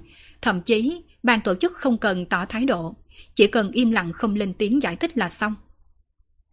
Lần này thật sự là thê thảm rồi, Kiều Kiều à, hay là em đi xin lỗi cậu Dương đi. Thái Phân đề nghị, mà Phương Minh ở một bên thì nhíu mày, mãi một lúc mới nói ra. Không cần phải xin lỗi. Sau khi Phương Minh nói ra lời này, tất cả mọi người đều nhìn hắn chăm chăm. Đương nhiên, Hàng Kiều Kiều cũng không hề có ý xin lỗi. Cô là người thích hành sự theo ý mình. Xưa nay chưa từng quan tâm tới những tin đồn trên truyền thông. Cậu Phương à, cậu không biết nếu Kiều Kiều không giải quyết tốt chuyện này sẽ ảnh hưởng xấu tới mức nào đâu. Đối với Kiều Kiều, rất có thể chuyện này sẽ khiến sự nghiệp của em ấy gặp phải chướng ngại to lớn, thậm chí sẽ trở thành một vết nhơ trong sự nghiệp của em ấy đấy. Xuất hiện vết nhơ trong sự nghiệp, đây là chuyện không một diễn viên nào muốn gặp. Phương Minh nhìn Thái Phân.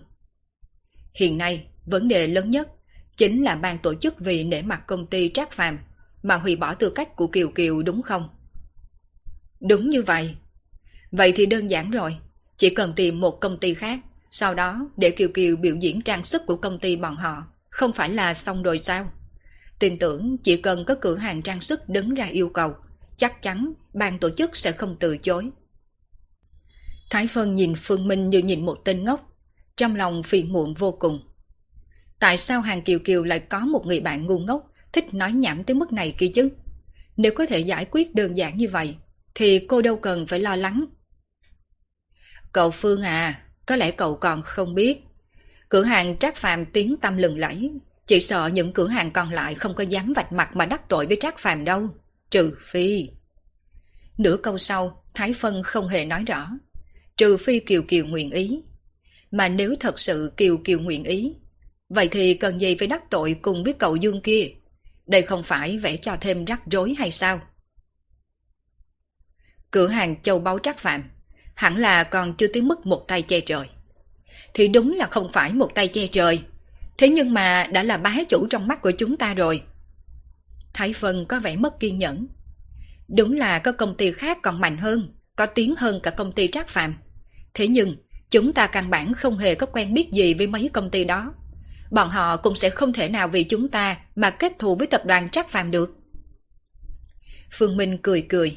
Hắn biết sợ dĩ chị Thái này không kiên nhẫn, chính là vì quan tâm đến hàng kiều kiều mà thôi. Cũng không phải là thật sự tức giận nha. Thế nhưng, nếu hắn nhớ không nhầm, thì hình như cả nhà họ Trần cũng có một công ty châu báu. Ngay lúc Phương Minh đang mở miệng, đột nhiên cửa phòng bị đẩy ra. Một cô gái mặc vây trắng kiểu công chúa, gương mặt xinh xắn đáng yêu, đi tới. Chị Kiều Kiều, xin lỗi chị nha, là em sai rồi. Cô gái vừa tới đã ấy nấy, gương mặt tinh xảo lộ ra ủy khuất vô cùng. Không phải là em cố ý đâu chị Kiều Kiều à. Em cũng không có ngờ ban tổ chức đột nhiên tìm đến em, để em đeo những châu báu đó lên trình diễn cho họ. Cô gái này đúng là hứa thanh mà Thái Phân vừa nhắc. Hứa Thanh à, chuyện này không liên quan gì tới em. Đều là do tôi đắc tội với người khác thôi. Hàng Kiều Kiều vô cùng thoải mái, còn an ủi ngược lại. Chị Kiều Kiều, chị thật sự không trách em sao? Em đã cự tuyệt, nhưng mà ban tổ chức nói là nếu như em cự tuyệt thì phải bồi thường tiền vi phạm hợp đồng. Em thật sự là không có nhiều tiền đến như vậy. Hứa Thanh vẻ mặt tội nghiệp nhìn Hàng Kiều Kiều, khiến cô phải an ủi nhiều lần liên tục tỏ vẻ cô không hề để ý chuyện này. Từ đầu tới cuối, Thái Phân vẫn lạnh lùng, đứng một bên cười lạnh không thôi. Chờ tới sau khi hứa thanh rời đi, Thái Phân mới nói. Kiều Kiều à, em đừng bị Bạch Liên Hoa này lừa gạt nha. Hứa thanh không phải là đèn cạn dầu. Bề ngoài thì nhìn thanh thuần, nhưng mà nội tâm thì xấu xa hơn bất kỳ ai. Em có biết là khi nãy chị đuổi theo cậu Dương để xin lỗi, nhìn thấy cái gì không? là hứa thanh chủ động tiếp cận cậu dương, cả người đều dán chặt lên người của cậu ta. Theo chị thấy, có khả năng chủ ý này chính là do cô ta nghĩ ra đó. Thái Phân đã lăn lộn trong giới giải trí này nhiều năm như vậy. Có loại người nào mà cô chưa từng gặp qua. Không ít minh tinh bên ngoài, nhìn thì hòa đồng thân thiện đó. Nhưng mà nội tâm thì luôn ẩn giấu mưu đồ riêng. Nhất là những diễn viên hạng 2 hạng 3. Ai mà không muốn bản thân nổi tiếng hơn chứ. Nhưng vấn đề là trên bọn họ còn quá là nhiều minh tinh hạng nhất nổi tiếng. Cứ có một kịch bản tốt tốt là đạo diễn và nhà đầu tư luôn ưu tiên cho những minh tinh hàng đầu. Làm gì có chỗ cho bọn họ kia chứ? Cũng chính vì điểm này mà những minh tinh hạng ba kia rất khó xuất hiện vận may. Muốn nổi tiếng hơn bắt buộc phải dùng biện pháp khác. Mà quy tắc ngầm cũng ra đời là như vậy. Cô gái này đúng là trong ngoài không đồng nhất. Kiều Kiều à, cô nên phòng bị đi. Phương Minh cũng mở miệng. Đối với những lời Thái Phân nói, Hàng Kiều Kiều từ chối cho ý kiến. Cô cho rằng Thái Phân suy nghĩ quá nhiều thôi. Thế nhưng mà Phương Minh vừa nói xong đã khiến cho sắc mặt của cô khó coi. Cô hiểu Phương Minh. Phương Minh có con mắt nhìn người chuẩn vô cùng.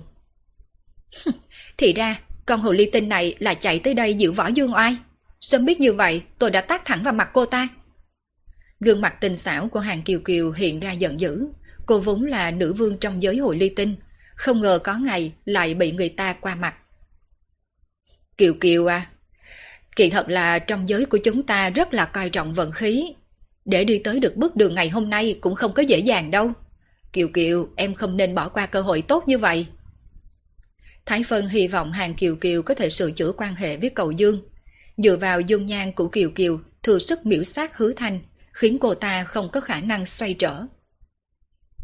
Tôi tin, trong giới trang sức châu báu còn chưa tới lúc trác phàm một tay che trời. Chỉ cần đổi một cửa hàng hay công ty khác là được rồi. Phương Minh lại nói tiếp, mà dường như những lời này đã trực tiếp chọc giận Thái Phân rồi. Cậu Phương à, tôi không biết cậu có quan hệ gì với Kiều Kiều. Thế nhưng cậu làm ơn nha, cần nhắc thân phận của bản thân mình trước khi nói chuyện đi. Đúng là không phải chỉ có một công ty trác phạm, càng có nhiều công ty trang sức châu báu lớn mạnh hơn công ty của anh ta. Thế nhưng mà liệu cậu có thể giới thiệu cho Kiều Kiều những công ty đó hay là không? Mà mấy công ty đó liệu có đồng ý để Kiều Kiều đeo trang sức của họ biểu diễn hay không chứ? Hẳn là có thể. Phương Minh cũng không chấp nhặt với Thái Vân. Sợ dĩ hắn không thể xác định chắc chắn, chính là vì không biết công ty châu báu của nhà họ Trần có quy mô lớn hơn công ty Trác phạm hay không thôi. Cái gì gọi là hẳn là có thể. Cậu Phương à, cậu làm ơn hãy nhìn hoàn cảnh mà nói chuyện đi. Tôi biết cậu muốn biểu hiện trước mặt của Kiều Kiều. Nhưng mà thực tế, đa số đàn ông đều muốn khoe mặt tốt của bản thân mình ra trước mặt Kiều Kiều. Thế nhưng mà rốt cuộc vẫn cần phải có thực lực đó. Giọng của Thái Vân còn mang theo chút lên mặt dạy đời. Phương Minh xoa xoa mũi, mà hàng Kiều Kiều thì cười trộn một bên, không hề có chút ý muốn giải vây cho Phương Minh. Được rồi, để tôi gọi một cuộc điện thoại. Phương Minh lấy điện thoại ra, thế nhưng Thái Vân vẫn không có buông tha. Cô quay sang nói với hàng Kiều Kiều. Kiều Kiều à, chị cũng chỉ là muốn tốt cho em thôi, em phải tin chị chứ. Chị đã nhìn thấy rất là nhiều ngôi sao đang nổi tiếng vô cùng, lại phải vì những chuyện như vậy mà ảm đạm chìm đi. Chị Thái à, có phải Phương Minh nói cậu ấy có cách đúng không? Hàng Kiều Kiều cầm trái táo trên bàn cắn nhẹ một miếng rồi lơ đạn hỏi. Cậu ấy thì có biện pháp gì chứ? Nếu cậu ấy có thể tìm một công ty khác tốt hơn công ty Trác Phàm. À, mà thôi quên đi, không cần phải mạnh hơn Trác Phàm, chỉ cần là cửa hàng trang sức châu báu hạng nhất bất kỳ nào, đồng ý cung cấp trang sức cho em trình diễn, chị liền, chị liền... Liền ra sao? Trong mắt của hàng Kiều Kiều hiện ra một tia giảo hoạt. Liền về sau, chị không có ép em phải làm bất kỳ điều gì. Em thích làm thế nào, chị sẽ chiều em thế đó. Sợ dĩ Thái Phân nói ra những lời như vậy, chính là vì cô chắc chắn Phương Minh đang khoác lác mà thôi. Ánh mắt của cô độc vô cùng, vừa nhìn lướt qua đã đoán được tổng giá trị quần áo trên người Phương Minh không vượt quá 2.000 tệ. Đối với một người bình thường, có lẽ là không tồi đi, nhưng mà còn cách người giàu một khoảng cách xa. Có lẽ Phương Minh có thể quen biết với một số nhân viên của cửa hàng trang sức châu báu, thậm chí là quản lý đi. Nhưng mà những chuyện thế này một quản lý nho nhỏ làm sao có thể quyết định được. Tốt, chỉ cần một câu này của chị Thái là tốt rồi. Hàng Kiều Kiều vỗ tay, sau đó nhìn về Phương Minh. Tất cả là dựa vào cậu đó nha. Phương Minh bật cười. Hàng Kiều Kiều này chắc chắn chính là đang cố ý nói nhảm. Đáng tiếc, chị Thái kia không thể nào nhìn ra. Điện thoại được kết nối, bên trong truyền đến giọng nói của Trần Bách Vạn. Cậu Phương, có chuyện gì sao? À, hội trưởng Trần, là như vậy. Tôi có một người bạn là Minh Tinh. Lần này cô ấy tới tham dự hội triển lãm châu báu trang sức ở Thụy Lệ. Thế nhưng bởi vì đắc tội với công ty châu báu Trác Phàm, nên số trang sức vốn dành cho cô ấy biểu diễn là bị người khác cướp mất. Uhm, tôi nhớ nhà họ Trần của ông có một công ty châu báu đúng không? Cô ấy là Hàng Kiều Kiều. Vậy được, tôi ở đây chờ mọi người. Phương Minh vừa cúp điện thoại, mà lúc này trong đầu của Thái Phân không ngừng có suy nghĩ xoay vòng. Hội trưởng Trần Xưng hô như vậy chắc chắn chỉ dành cho lãnh đạo một hiệp hội nào. Thế nhưng đầu năm nay, thứ không đáng tiền nhất chính là hiệp hội. Chỉ là hiệp hội có chữ quốc đã có hơn 10 nhà. Thậm chí, những hiệp hội nổi lên với tên gọi vô cùng cao quý Trung Hoa gì gì đó, dường như ca giết sang sông, thật sự là không thể kể hết.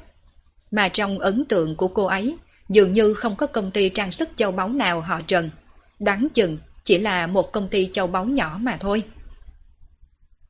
Hẳn là không thành vấn đề. Phương Minh nhìn hàng kiều kiều với vẻ chắc chắn, bởi vì khi nãy sau khi hắn nhắc đến công ty Trác Phàm thì Trần Bách Vàng đã đáp một câu. Châu báu Trác Phàm sao? Chưa từng nghe qua. Lời của ông nói chưa từng nghe qua, có nghĩa là công ty châu báu trang sức Trác Phàm này chỉ là một công ty nhỏ không tính là gì. Ông không hề để nó vào trong mắt. Cậu Phương à, nếu là một công ty châu báu nhỏ bé thì không những không cứu được Kiều Kiều, mà còn hạ thấp giá trị của em ấy đấy. Cũng không phải là Thái Phân sợ thua nên nói như vậy.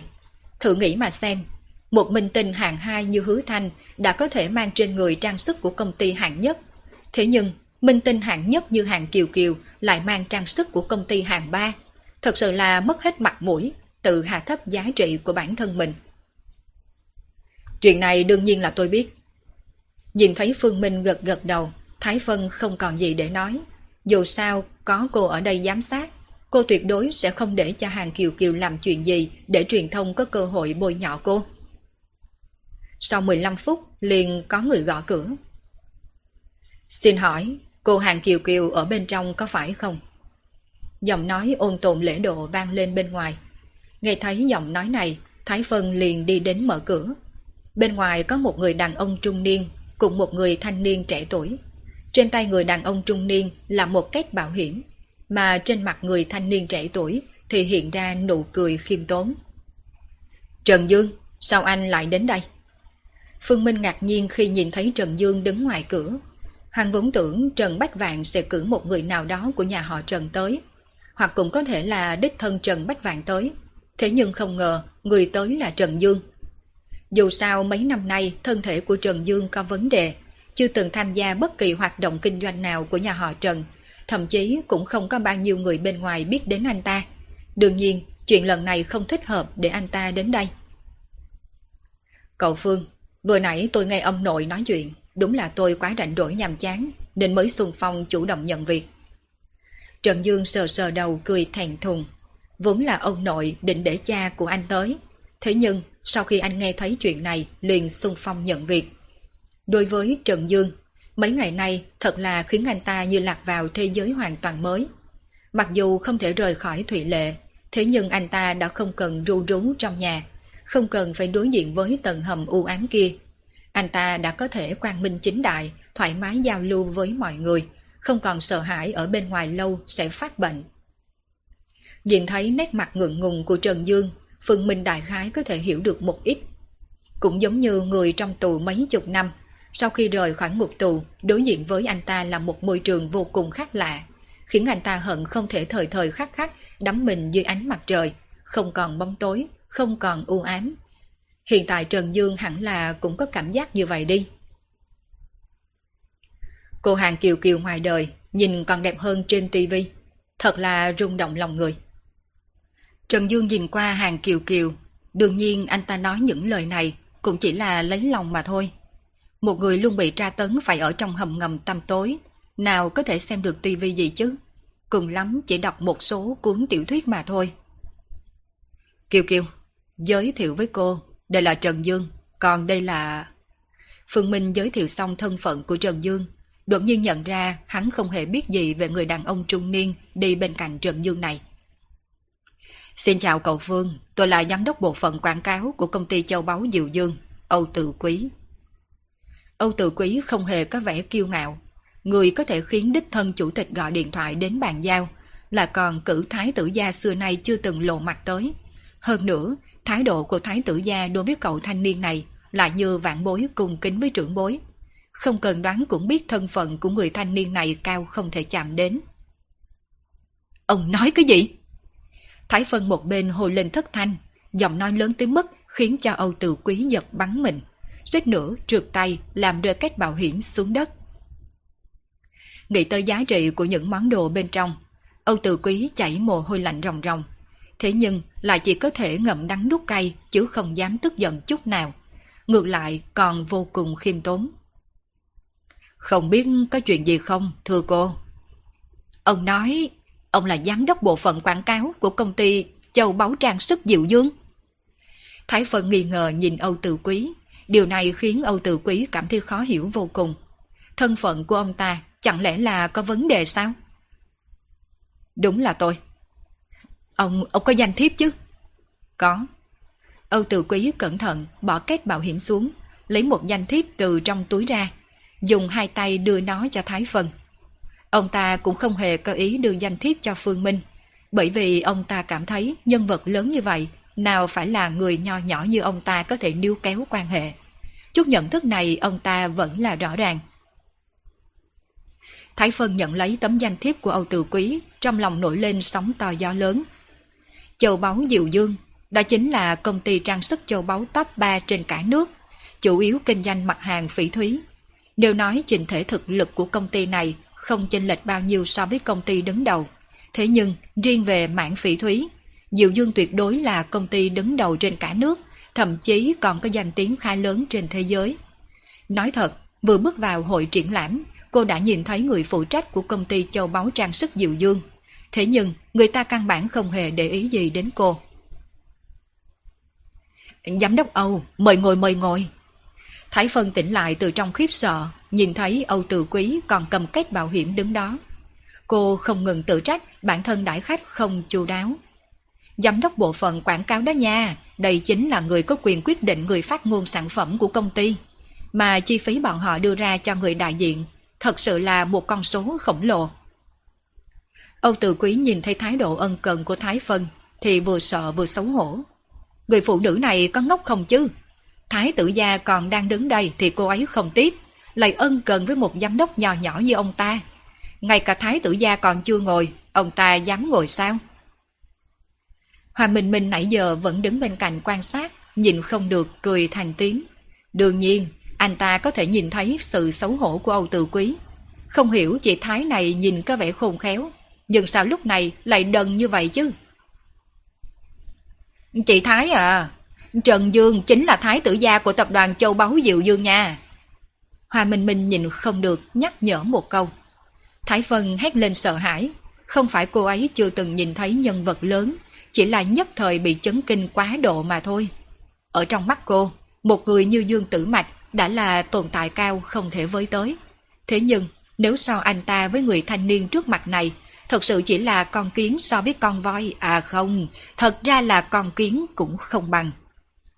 Một là công ty trong nước miễn cưỡng đạt đến hạng nhất. Một là top 3, thậm chí còn có vị thế trên trường quốc tế. Người ngoài nghề cũng có thể rõ ràng chênh lệch của hai bên. Thật ra cũng không thể nào trách Thái Phân, mặc dù chị ấy lăn lộn trong giới giải trí đã lâu rồi. Thế nhưng mình tin trước đây cô ấy từng dẫn dắt, cao lắm chỉ là hạng hai mà thôi. Hàng Kiều Kiều chính là minh tinh hạng nhất đầu tiên mà cô quản lý. Lúc trước, khi Hàng Kiều Kiều mới bước vào giới giải trí, chính cô ấy đã đi theo làm người quản lý cho Hàng Kiều Kiều.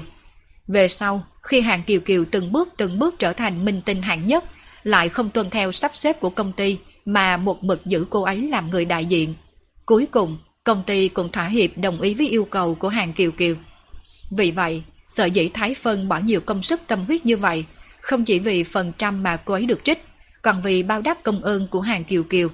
Trong lòng cô ấy đã kiên quyết, nhất định phải đưa Hàng Kiều Kiều trở thành ảnh hậu. Anh, anh, anh là thái tử gia của tập đoàn Diệu Dương. Cứ gọi tôi là Trần Dương. Bây giờ cũng không phải là thời cổ đại, nào còn thái tử gia. Trần Dương mỉm cười, anh ta nhớ tới những tình tiết đã đọc được trong tiểu thuyết. Khi mấy nhân vật chính muốn trang bức, thì bên người chắc chắn sẽ có nhân vật phụ trợ. Mà hẳn anh ta bây giờ chính là nhân vật phụ trợ đó đi. Về phần nhân vật chính, đương nhiên là cậu Phương kia. Nhớ lại khoảng thời gian đọc tiểu thuyết, trong lòng của Trần Dương tràn đầy bực bội. Mấy tác giả kia cái gì cũng tốt, chỉ có thói xấu là ưa thích drop, là còn drop ngay vào lúc cao trào. Trần Dương hận tới nghiến răng nghiến lợi, âm thầm thề trong lòng. Nếu có ngày anh ta cầm dao trong tay, nhất định sẽ chém chết tất cả lũ tác giả drop truyện. Thái Phân nhìn Trần Dương cười khiêm tốn, lại đưa mắt nhìn Phương Minh, dường như đã hiểu ra điều gì. Là cô ấy nhìn nhầm rồi, người thanh niên kia tuyệt đối không phải là người tầm thường. Có thể gọi một cuộc điện thoại, liền khiến cho thái tử gia của tập đoàn châu báu trang sức Diệu Dương chạy đến. Đây là hành động mà người thường có thể làm được hay sao? Ai không trách, con nhỏ Kiều Kiều này không sốt ruột một chút nào. Khẳng định đã biết thân phận của cậu Phương này rồi. Ai, hàng Kiều Kiều thật là xấu xa. Cô ý muốn nhìn mình mất mặt đây mà.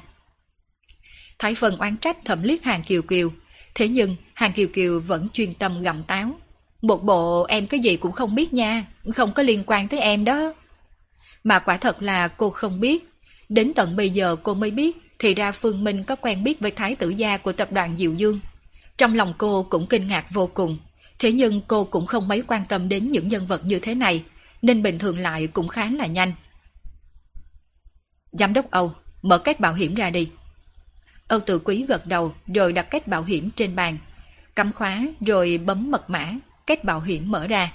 Trong nháy mắt, khi kết bảo hiểm mở, Thái Phân cùng Trương Yến nhìn chăm chăm vào những vật trong kết. Cho dù là hàng kiều kiều cũng không nhìn được hai mắt sáng rực. Trong kết bảo hiểm có bốn kiện trang sức. Một kiện là dây chuyền có khảm một viên phỉ thúy màu xanh lục tinh khiết, to cỡ quả nhãn, lóe ra ánh sáng xanh mê người. Thế nhưng hấp dẫn ánh mắt người nhất chính là trang sức hình vương miệng.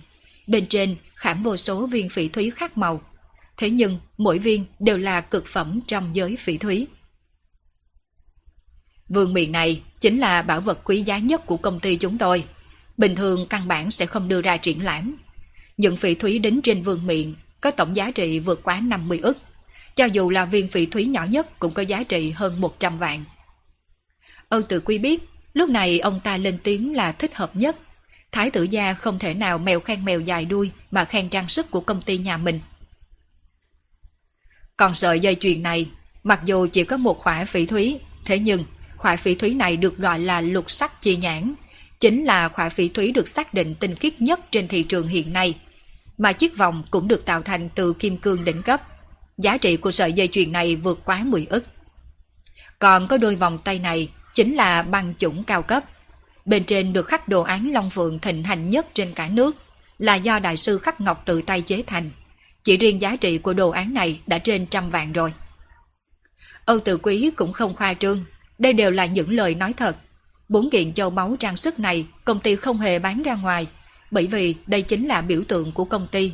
Nói trắng ra thì chỉ để ngắm chứ không bán. Một lát nữa, cô hàng có thể thoải mái triển lãm bất kỳ kiện trang sức nào ở đây, chắc chắn sẽ hấp dẫn ánh mắt của giới truyền thông. Đây không phải là Âu Tự Quý khoe khoang. Lần triển lãm này ông ta cũng có biết đôi chút. Đa số các cửa hàng công ty trang sức khác chỉ triển lãm những trang sức châu báu có giá trị không quá một ngàn vạn thôi. Căn bản không thể nào so sánh với bốn kiện trang sức ngay trước mặt. Triển lãm cái gì? Nếu cô hàng yêu thích thì có thể tùy tiện lấy một kiện, coi như là quà gặp mặt của chúng tôi. Trần Dương nhíu mày nhìn Âu Từ Quý. Đây chính là ý tưởng nhất thời mà anh ta nghĩ ra. Thế nhưng anh ta tin rằng nếu ông nội biết được chắc chắn sẽ không phản đối. Cậu Phương này hoàn toàn đáng giá để nhà họ Trần giao hảo. Cậu Phương chính là cao nhân, mà cao nhân có thể coi trọng mấy thứ tiền tài trang sức này sao? Thế nhưng cô hàng này thì khác, dường như cô ấy có quan hệ không cạn với cậu Phương, thậm chí có thể là bạn gái cũng nên.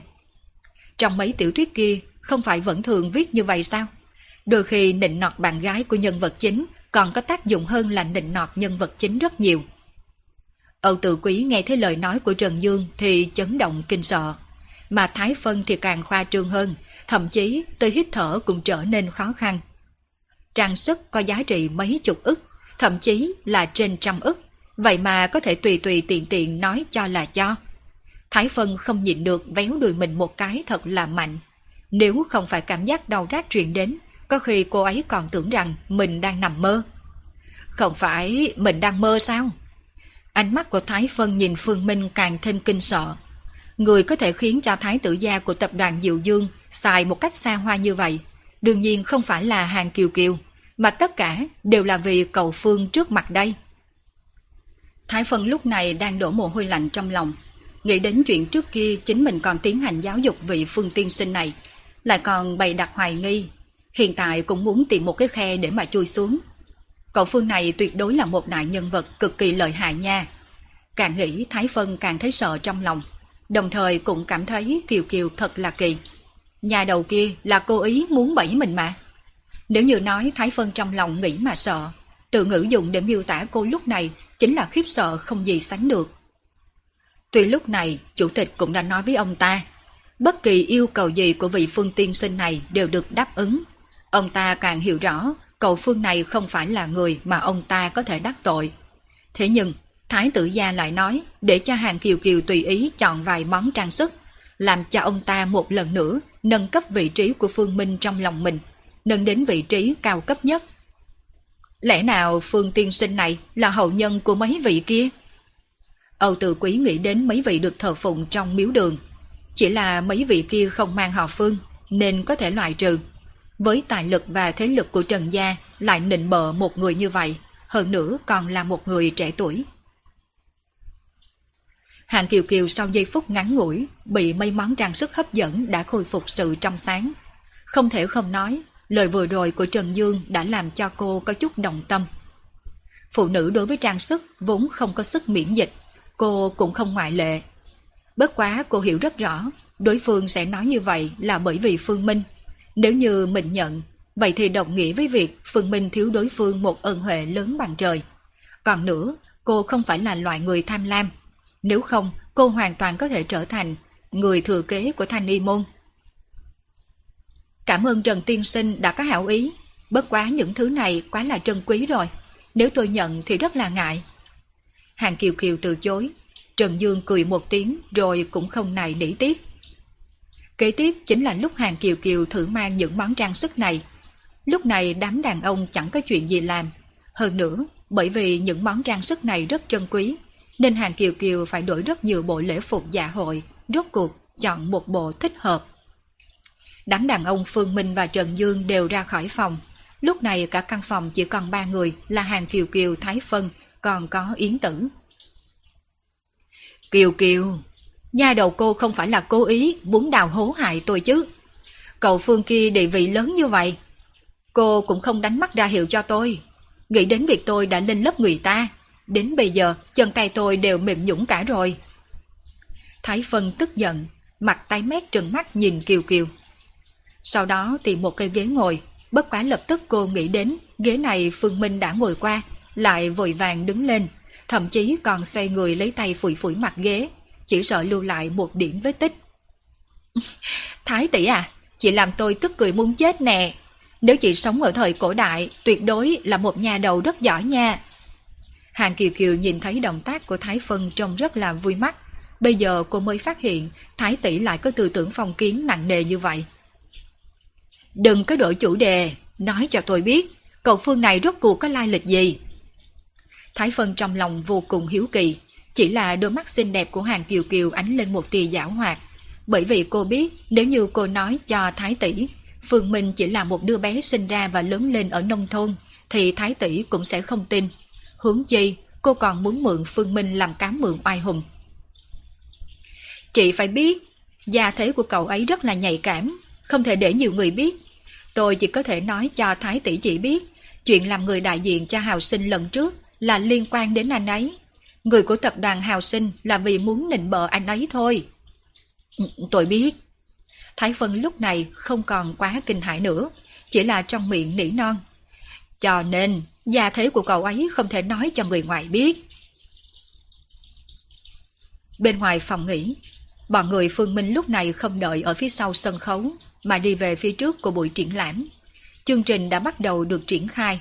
Không ít công ty trang sức châu báu đã đem trang sức của mình đặt lên trên sảnh triển lãm. Ồ, đây không phải là minh tinh hứa thanh hay sao? Hoa Minh Minh nhanh mắt nhìn thấy một đám ký giả đang vây quanh hứa thanh. Hứa tiểu thơ, nghe nói hôm nay cô đến đây với tư cách là đại sứ của buổi triển lãm trang sức này. Ban tổ chức không phải là mời hàng kiều kiều sao? Hứa tiểu thư à, có phải đã có biến cố gì không? Không biết hứa tiểu thư có thể tiết lộ một chút được chứ? Hứa tiểu thư, vì sao ban tổ chức lại chọn cô? Đối mặt với những câu hỏi của đám ký giả, hứa thanh không hề hoảng sợ, bởi vì tin tức này vốn do cô ta tung ra. Mọi người không cần dự đoán, Kỳ thật là Kiều Kiều tỷ thân thể có chút khó chịu, cho nên ban tổ chức mới để cho tôi thay. Kiều Kiều tỷ là tiền bối của tôi, tôi luôn xem cô ấy là tỷ tỷ. Tình cảm của chúng tôi rất là tốt. Nghe Hứa Thành trả lời, tuy những ký giả này không tin, nhưng không thể nào hỏi ra thông tin gì. Nhưng mà trong lúc Hứa Thanh đang nói, thì một âm thanh thè thế vang. Ban tổ chức sợ dĩ thay đổi hàng Kiều Kiều, là vì hàng Kiều Kiều quá ngạo mạn, căn bản không có một chút tinh thần chuyên nghiệp, cầm một khoản lệ phí đại diện kết xù rồi trốn trong phòng giả bệnh. Lời này vừa ra, hết thảy ký giả đều đem ánh mắt nhìn về thanh âm truyền đến. Từng cái chớp mắt cứ như mèo ngửi thấy mùi cá tươi. Ồ, vị tiên sinh này, anh nói là thật sao? Xin hỏi vị tiên sinh này anh là ai? Là thành viên của ban tổ chức sao chứ? Dương Tử bỗng thấy đám ký giả vây quanh, trên mặt lộ ra hận ý, nói rằng Tôi là một trong những đại biểu tham gia buổi triển lãm lần này. Những gì tôi nói đều là thật. Tuy Hàng Kiều Kiều là một minh tinh nổi tiếng, thế nhưng lại là một minh tinh không chuyên nghiệp, khinh người. Cho dù nổi tiếng tới đâu thì ban tổ chức cũng không cần. Không thể tiếp tục mời loại người này được. Hứa Thanh vô luận là bề ngoài hay là khí chất đều không thua gì với Hàng Kiều Kiều. Điều quan trọng ở đây là cô ấy làm việc rất là chuyên nghiệp. Sau khi so sánh giữa hai người, ban tổ chức hiển nhiên là đưa ra quyết định này. Làm việc chuyên nghiệp. Nghĩ đến những lời nói ám mùi của hứa thanh lúc tiếp cận, Dương Tử đột nhiên trong lòng cảm thấy nóng lên. Thân hình của hứa thanh cũng là không kém, hơn nữa so với hàng kiều kiều thì biết nghe lời hơn. Nữ nhân như vậy mới dễ sai bảo chứ. Nghe Dương Tử nói, không ít ký giả trên mặt lộ ra bừng tỉnh đại ngộ. Sau đó ánh mắt vừa nhìn về hứa thanh, thấy cô ta ra vẻ hơi hoảng sợ. Những ký giả này chẳng những không trách hứa thanh lúc nãy lừa họ. Ngược lại là cảm thấy hứa thanh không giống với những minh tinh kênh kiều khác. Hứa thanh lừa bọn họ là vì bảo vệ cho hàng kiều kiều. So sánh giữa hai người, nhân phẩm của ai tốt hơn thì cũng đủ biết. Tôi thật ra không phải là cơ ý lừa mọi người đâu, chỉ là chị Kiều Kiều. dáng vẻ bất lực và thất kinh của hứa thanh đều bị đám ký giả chụp lại. Có thể tưởng chuyện hôm nay mà lên báo thì vị thế của hứa thanh sẽ được nâng cao đến nhường nào. Chính là hình ảnh một cô bé thiện lương, khả ái nhà bên. Phượng Minh ạ, à, đồ giang phụ dâm phụ này nói hàng kiều kiều như vậy, mà cậu còn có thể nhẫn nại được sao? Hòa Minh Minh thấy hứa thanh diễn kịch liền thấy buồn nôn. Loại phụ nữ bạch liên hoa này chính là loại người mà hắn ghét nhất. Đã là chân tướng thì không che giấu được. Rồi cũng đến lúc cây kim trong bọc cũng bị lòi ra. Bây giờ không cần phải đôi co. Phương Minh cười lắc đầu, lúc này cứ để cho Dương Tử và Hứa Thanh vui vẻ nhảy nhót. Đợi đến khi sự thật bị phô bày thì bọn họ ngã càng đau hơn. Trần Dương đứng một bên trên mặt cũng lộ ra suy tư. Nếu như Phương Đại ca đã nói như vậy, anh cũng phải suy nghĩ lát nữa nên đánh cho đôi cậu nam nữ lộ mặt ra sao. Lúc này đây, toàn bộ trang sức của công ty Trác Phạm chúng tôi sẽ được hứa thanh đeo. Bởi vì chúng tôi cảm thấy khí chất của hứa thanh rất phù hợp với trang sức của công ty chúng tôi. Còn như hàng kiều kiều, một người nhân phẩm đạo đức thấp hèn như vậy, cho dù có bộ mặt đẹp thì làm được gì, sẽ bị công ty Trác Phạm của chúng tôi loại bỏ ngay từ đầu. Không ngại nói cho mọi người biết, chính là công ty Trác Phạm chúng tôi đã yêu cầu với ban tổ chức. Các công ty trang sức khác cũng đồng ý với chúng tôi bọn họ sẽ không để cho hàng kiều kiều đeo bất kỳ một bộ trang sức nào của họ trong buổi triển lãm này. Đây cũng là hình phạt đối với những minh tinh có thái độ làm việc không chuyên nghiệp, phẩm chất đê hèn. Đồ cùng chỉ hiện, Dương Tử rõ ràng muốn đã kích hàng kiều kiều đến mức không thể nào ngóc đầu dậy được.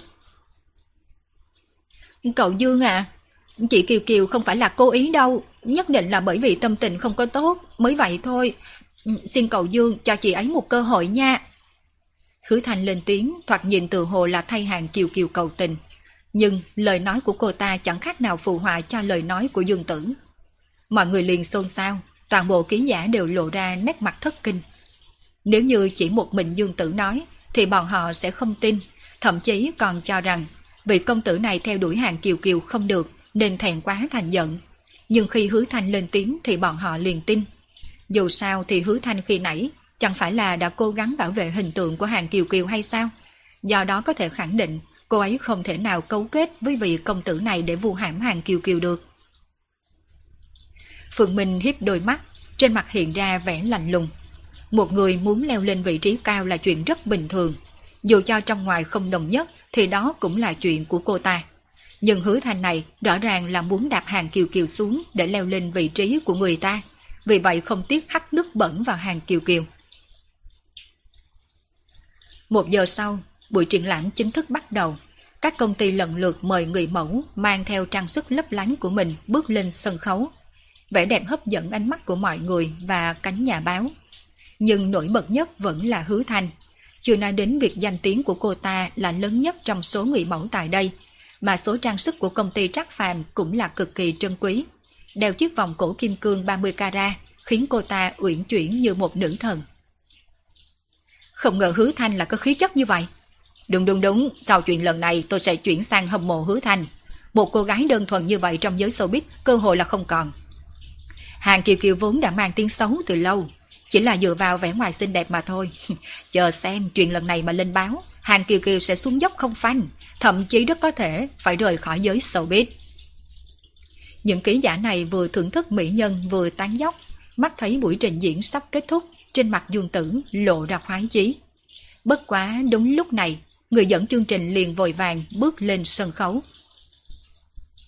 Thưa các vị, xuất hiện một tình huống ngoài ý muốn. Tập đoàn trang sức Diệu Dương lúc này đã quyết định tham gia buổi triển lãm, nên mọi người sẽ được thưởng thức bộ trang sức đỉnh cấp của tập đoàn Diệu Dương. Khuyến cáo mọi người không nên chớp mắt, vì đây là bộ trang sức giá trị hàng tỷ. Giọng nói của người dẫn chương trình có chút kích động, kỳ thật cũng không thể nào trách anh ta, bởi vì anh ta thật sự bị chấn động lúc ở sau cánh gà. Anh ta giờ phút này đã bất chấp tất cả. Tuy đã chủ trì không ít buổi triển lãm trang sức, thế nhưng anh ta tin rằng buổi triển lãm này sẽ gây chấn động toàn quốc, thậm chí là toàn thế giới. Khi ánh đèn chiếu xuống sân khấu, tất cả mọi người đều im lặng. Ánh mắt của họ bị thu hút bởi người phụ nữ dưới ánh đèn. Vận một bộ vây trắng tào nhã, rạng ngời, không quá rực rỡ. Nhưng ngoài dung nhan sắc sảo, thì khí chất của cô đủ thu hút ánh nhìn của mọi người. Khi ánh đèn chiếu xuống, ánh sáng màu xanh lục từ chiếc vương miệng tỏa sáng lấp lánh. Cái gì gọi là sặc sỡ lóa mắt? Đây chính là sặc sỡ lóa mắt nhất. Người con gái mặc áo trắng vừa bước ra từ cánh gà, bước đi chậm rãi, nhưng mà không một ai ra vẻ sốt ruột, tự hồ mọi chuyện vốn nên như vậy. Nếu như nói dung nhan của người con gái mặc áo trắng và chiếc vương miệng đã hấp dẫn ánh mắt của tất cả mọi người, thì khi mọi người vừa mới tỉnh táo, đã tiếp tục chấn động thêm lần nữa khi nhìn thấy chiếc vòng cổ bằng phỉ thúy được cô gái mặc áo trắng đeo. Tất cả đều chìm đắm trong màu xanh lục ấy. Nước da trắng như tuyết càng làm nổi bật màu xanh biếc làm say đắm lòng người. Màu xanh tinh khiết và vẻ đẹp của làn da kết hợp hài hòa với nhau. Đứng trên sân khấu, Người dẫn chương trình nhìn thấy biểu hiện si mê của mọi người, nhưng không một chút kinh ngạc. Bởi vì lúc sau cánh gà, anh ta cũng si mê như vậy một hồi lâu mới thanh tỉnh lại được. Trang sức cao cấp, cộng thêm mỹ nhân hàng đầu. Hình ảnh này khiến người ta say mê. Kính thưa các vị quan khách, xin thứ lỗi vì tôi phải gọi mọi người tỉnh lại. À, bởi vì tôi muốn nói cho mọi người biết, Bộ trang sức này là cực phẩm của tập đoàn trang sức châu báu hàng đầu Diệu Dương. Vương miện phỉ thúy từng được nữ hoàng Anh quốc ra giá, nhưng bị tập đoàn Diệu Dương từ chối. Còn có dây chuyền phỉ thúy có độ tinh khiết nhất này, và một cặp vòng tay, trọn bộ trang sức này trị giá gần 10 tỷ. Giọng nói của người dẫn chương trình tràn đầy phấn chấn, nhưng không có bất kỳ người nào hoài nghi tính chân thật trong lời nói, bởi vì đây là cái giá xứng đáng với bộ trang sức này. Thì ra, phỉ thúy còn có thể đẹp đến như vậy. Tôi trước đây vẫn thích ruby, thế nhưng bây giờ mới biết, tôi tự hồ bị phỉ thúy mê hoặc rồi. Phỉ thúy cao cấp, đây mới thật sự là trang sức thượng phẩm. Đứng trước nó, số trang sức kia sẽ bị lu mờ. Tất cả mọi người đều đang cảm thán, nhưng phần lớn là bị chấn động, bởi vì bọn họ phát hiện người đứng trên sân khấu chính là Hàng Kiều Kiều. Vẫn cho là hàng kiều kiều thích hợp với vẻ đẹp gợi cảm, nhưng mà bộ váy trắng này lại thể hiện được khí chất cao quý của cô ấy, khiến người ta không dám nhìn thẳng a. Quá là ngoài dự liệu của tôi rồi. Hàng kiều kiều thật là đẹp đến cực hạn a. Không ít ký giả nhạy bén, dường như ngửi được mùi quái lạ, liền nhao nhao chụp hình hàng kiều kiều. Phỉ thúy tuy là sáng lạng ló mắt, nhưng không liên quan gì đến bọn họ. Chỉ có những tin tức bên lề mới là quyết định bọn họ tháng này ăn chay hay là ăn mặn Tại sao lại là cô ta? Người của tập đoàn Diệu Dương sao lại chọn cô ta chứ? Dưới sân khấu, Dương Tử đột nhiên mang trên mặt nét khiếp sợ. Hắn không thể nào tiếp nhận được chuyện ngay trước mặt. Hàng Kiều Kiều đang mang trên mình bộ trang sức đắt giá nhất của tập đoàn Diệu Dương lại xuất hiện tại đây. Phía bên kia, khuôn mặt của hứa thanh cũng đanh cứng, thậm chí còn hơi bối rối. Lúc này đây cô ta cũng đành buông tay, bởi vì cô ta cảm thấy với thế lực của Dương Thiếu, những mất mát của Hàng Kiều Kiều lúc này sẽ được lấy lại, mà cô ta cũng dễ dàng dựa vào cơ hội lần này để nâng cao vị thế. Chỉ cần cô ta nâng cao vị thế thành công, đến lúc đó coi như Hàng Kiều Kiều phản ứng như thế nào chứ, cũng chỉ là kẻ thua cuộc mà thôi. Nhưng nếu hôm nay Hàng Kiều Kiều không bị đánh bại, thì lúc này đây cô ta đã triệt để đắc tội với Hàng Kiều Kiều rồi. Với thân phận và địa vị của Hàng Kiều Kiều, tất nhiên là sẽ không tha cho cô ta. Hối hận và tuyệt vọng dâng lên trong lòng, nhất là sau khi nghe thấy người dẫn chương trình giới thiệu, càng làm cho thâm tâm của cô ta run sợ như rơi vào hố băng. Rất cảm ơn Hàng Kiều Kiều tiểu thơ có thể tham dự buổi triển lãm trang sức này. Bây giờ tôi đại diện cho ban tổ chức muốn làm sáng tỏ một việc. Đó chính là ban tổ chức chưa từng hủy hợp đồng với Hàng Kiều Kiều tiểu thư. Mà Hàng Kiều Kiều tiểu thư và ban tổ chức cũng không có bất kỳ mâu thuẫn nào. Còn như một vài lời đồn gần đây, tôi tin rằng mọi người đều là người có năng lực suy nghĩ. Người dẫn chương trình không nói gì thêm, nhưng lời này của anh ta đã biểu đạt rất rõ ràng rồi. Ban tổ chức và hàng kiều kiều không có mâu thuẫn, như vậy nội dung của cuộc trò chuyện giữa Hứa Thanh và vị Dương Công Tử lúc trước là không đáng tin. Một hồi kinh ngạc, hiện trường bắt đầu xôn xao. Hết thảy ký giả đều xoay máy ảnh từ phía hàng Kiều Kiều về Dương Tử và Hứa Thanh. Đừng có chụp, có gì hay mà chụp chứ. Cảm nhận được ông kính đang chỉ về mình, Dương Tử đột nhiên cảm thấy vô cùng phiền phức, trực tiếp xoay người rời đi. Chỉ bất quá lúc anh ta rời đi, không cẩn thận đụng trúng một người. Anh không có mắt sao? À, thật là ngại quá tiên sinh, không thấy anh đang đi tới. Anh làm trò gì vậy? Đừng có đụng vào tôi, không cần anh lâu. À, đúng là xui xẻo. Dương Tử đột nhiên trừng mắt nhìn người thanh niên ngay trước mặt, sau một khắc trực tiếp đi về hậu trường. Nhưng không để ý rằng người thanh niên ấy vừa nhếch mép cười, nụ cười mang theo hàm ý sâu xa. Dương Tử đột nhiên rời đi, làm cho hứa thanh tự nhiên trở thành tiêu điểm. Nếu như là trước kia, có nhiều máy ảnh hướng về cô ta như vậy thì rất là đồng ý với cô ta. Nhưng bây giờ một chút cao hứng cô ta cũng không có, cũng giữ không được hình tượng, chỉ biết che mặt đi vào hậu trường. Trong hậu trường, Dương Tử đột nhiên phiền não đốt lên một điếu thuốc. Không biết vì sao, giờ khắc này trong lòng lại nổi lên hư hỏa, chỉ muốn phát tiết. Đúng lúc này thì thấy Hứa Thanh đang đi tới. Cậu Dương à, làm sao bây giờ? Tại sao mọi chuyện lại biến thành như vậy chứ? Hứa Thanh nhìn Dương Tử liền dò hỏi. Còn mẹ nó chứ, làm sao mà tôi biết? Còn cái bộ dáng cha chết mẹ chết này của cô là sao? Dương Tử đột nhiên nhìn thấy hứa thanh hư hỏa trong lòng càng không nén được.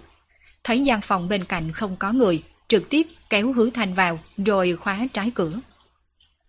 Dương Tử à, anh muốn làm gì? Hứa thanh hoảng sợ. Làm gì sao? Đương nhiên là làm cô rồi.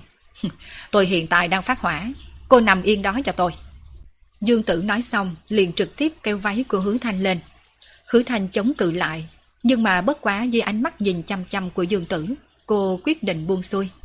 Bởi vì hiện nay cô không còn lựa chọn nào khác. Hy vọng cuối cùng của cô ta chỉ có thể đặt trên người của Dương Tử. Hy vọng Dương Tử có thể dùng quan hệ của mình để giải quyết vấn đề giúp cho cô. Cậu Dương à, cậu muốn làm gì tôi cũng được, nhưng chuyện lần này cậu nhất định phải giải quyết giúp cho tôi. Còn điếm thối hàng kiều kiều chỉ ra vẻ thanh cao, nhưng trên thực tế là một con thạch nữ.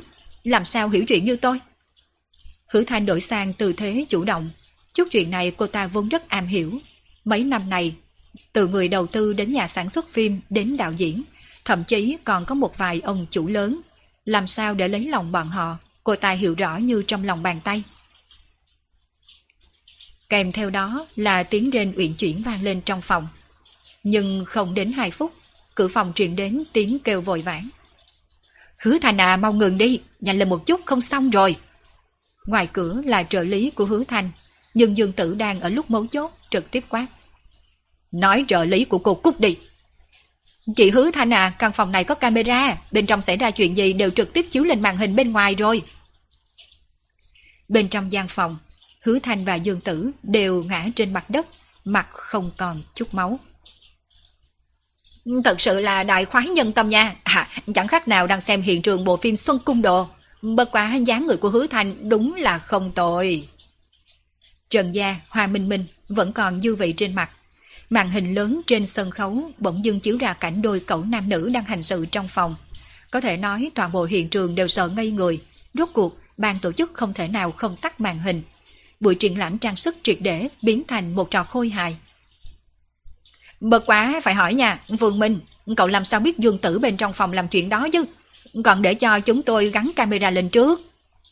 Hòa Minh Minh nghi hoặc, người ngoài không biết, nhưng mà hắn cùng với Trần Dương hiểu rất rõ ràng. Lúc này lại xảy ra chuyện khôi hài như vậy. Đó là bởi vì lúc trước Phương Minh gọi Trần Dương tìm người gắn camera vào căn phòng kia và liên kết với màn hình chính. Với thân phận của Trần Dương, cơ hội là tương đương với một nửa ban tổ chức, muốn làm chuyện này rất là dễ dàng. Nghe Hòa Minh Minh nói, Trần Dương cũng dùng ánh mắt mong chờ nhìn về Phương Minh, cùng đợi câu trả lời của Phương Minh.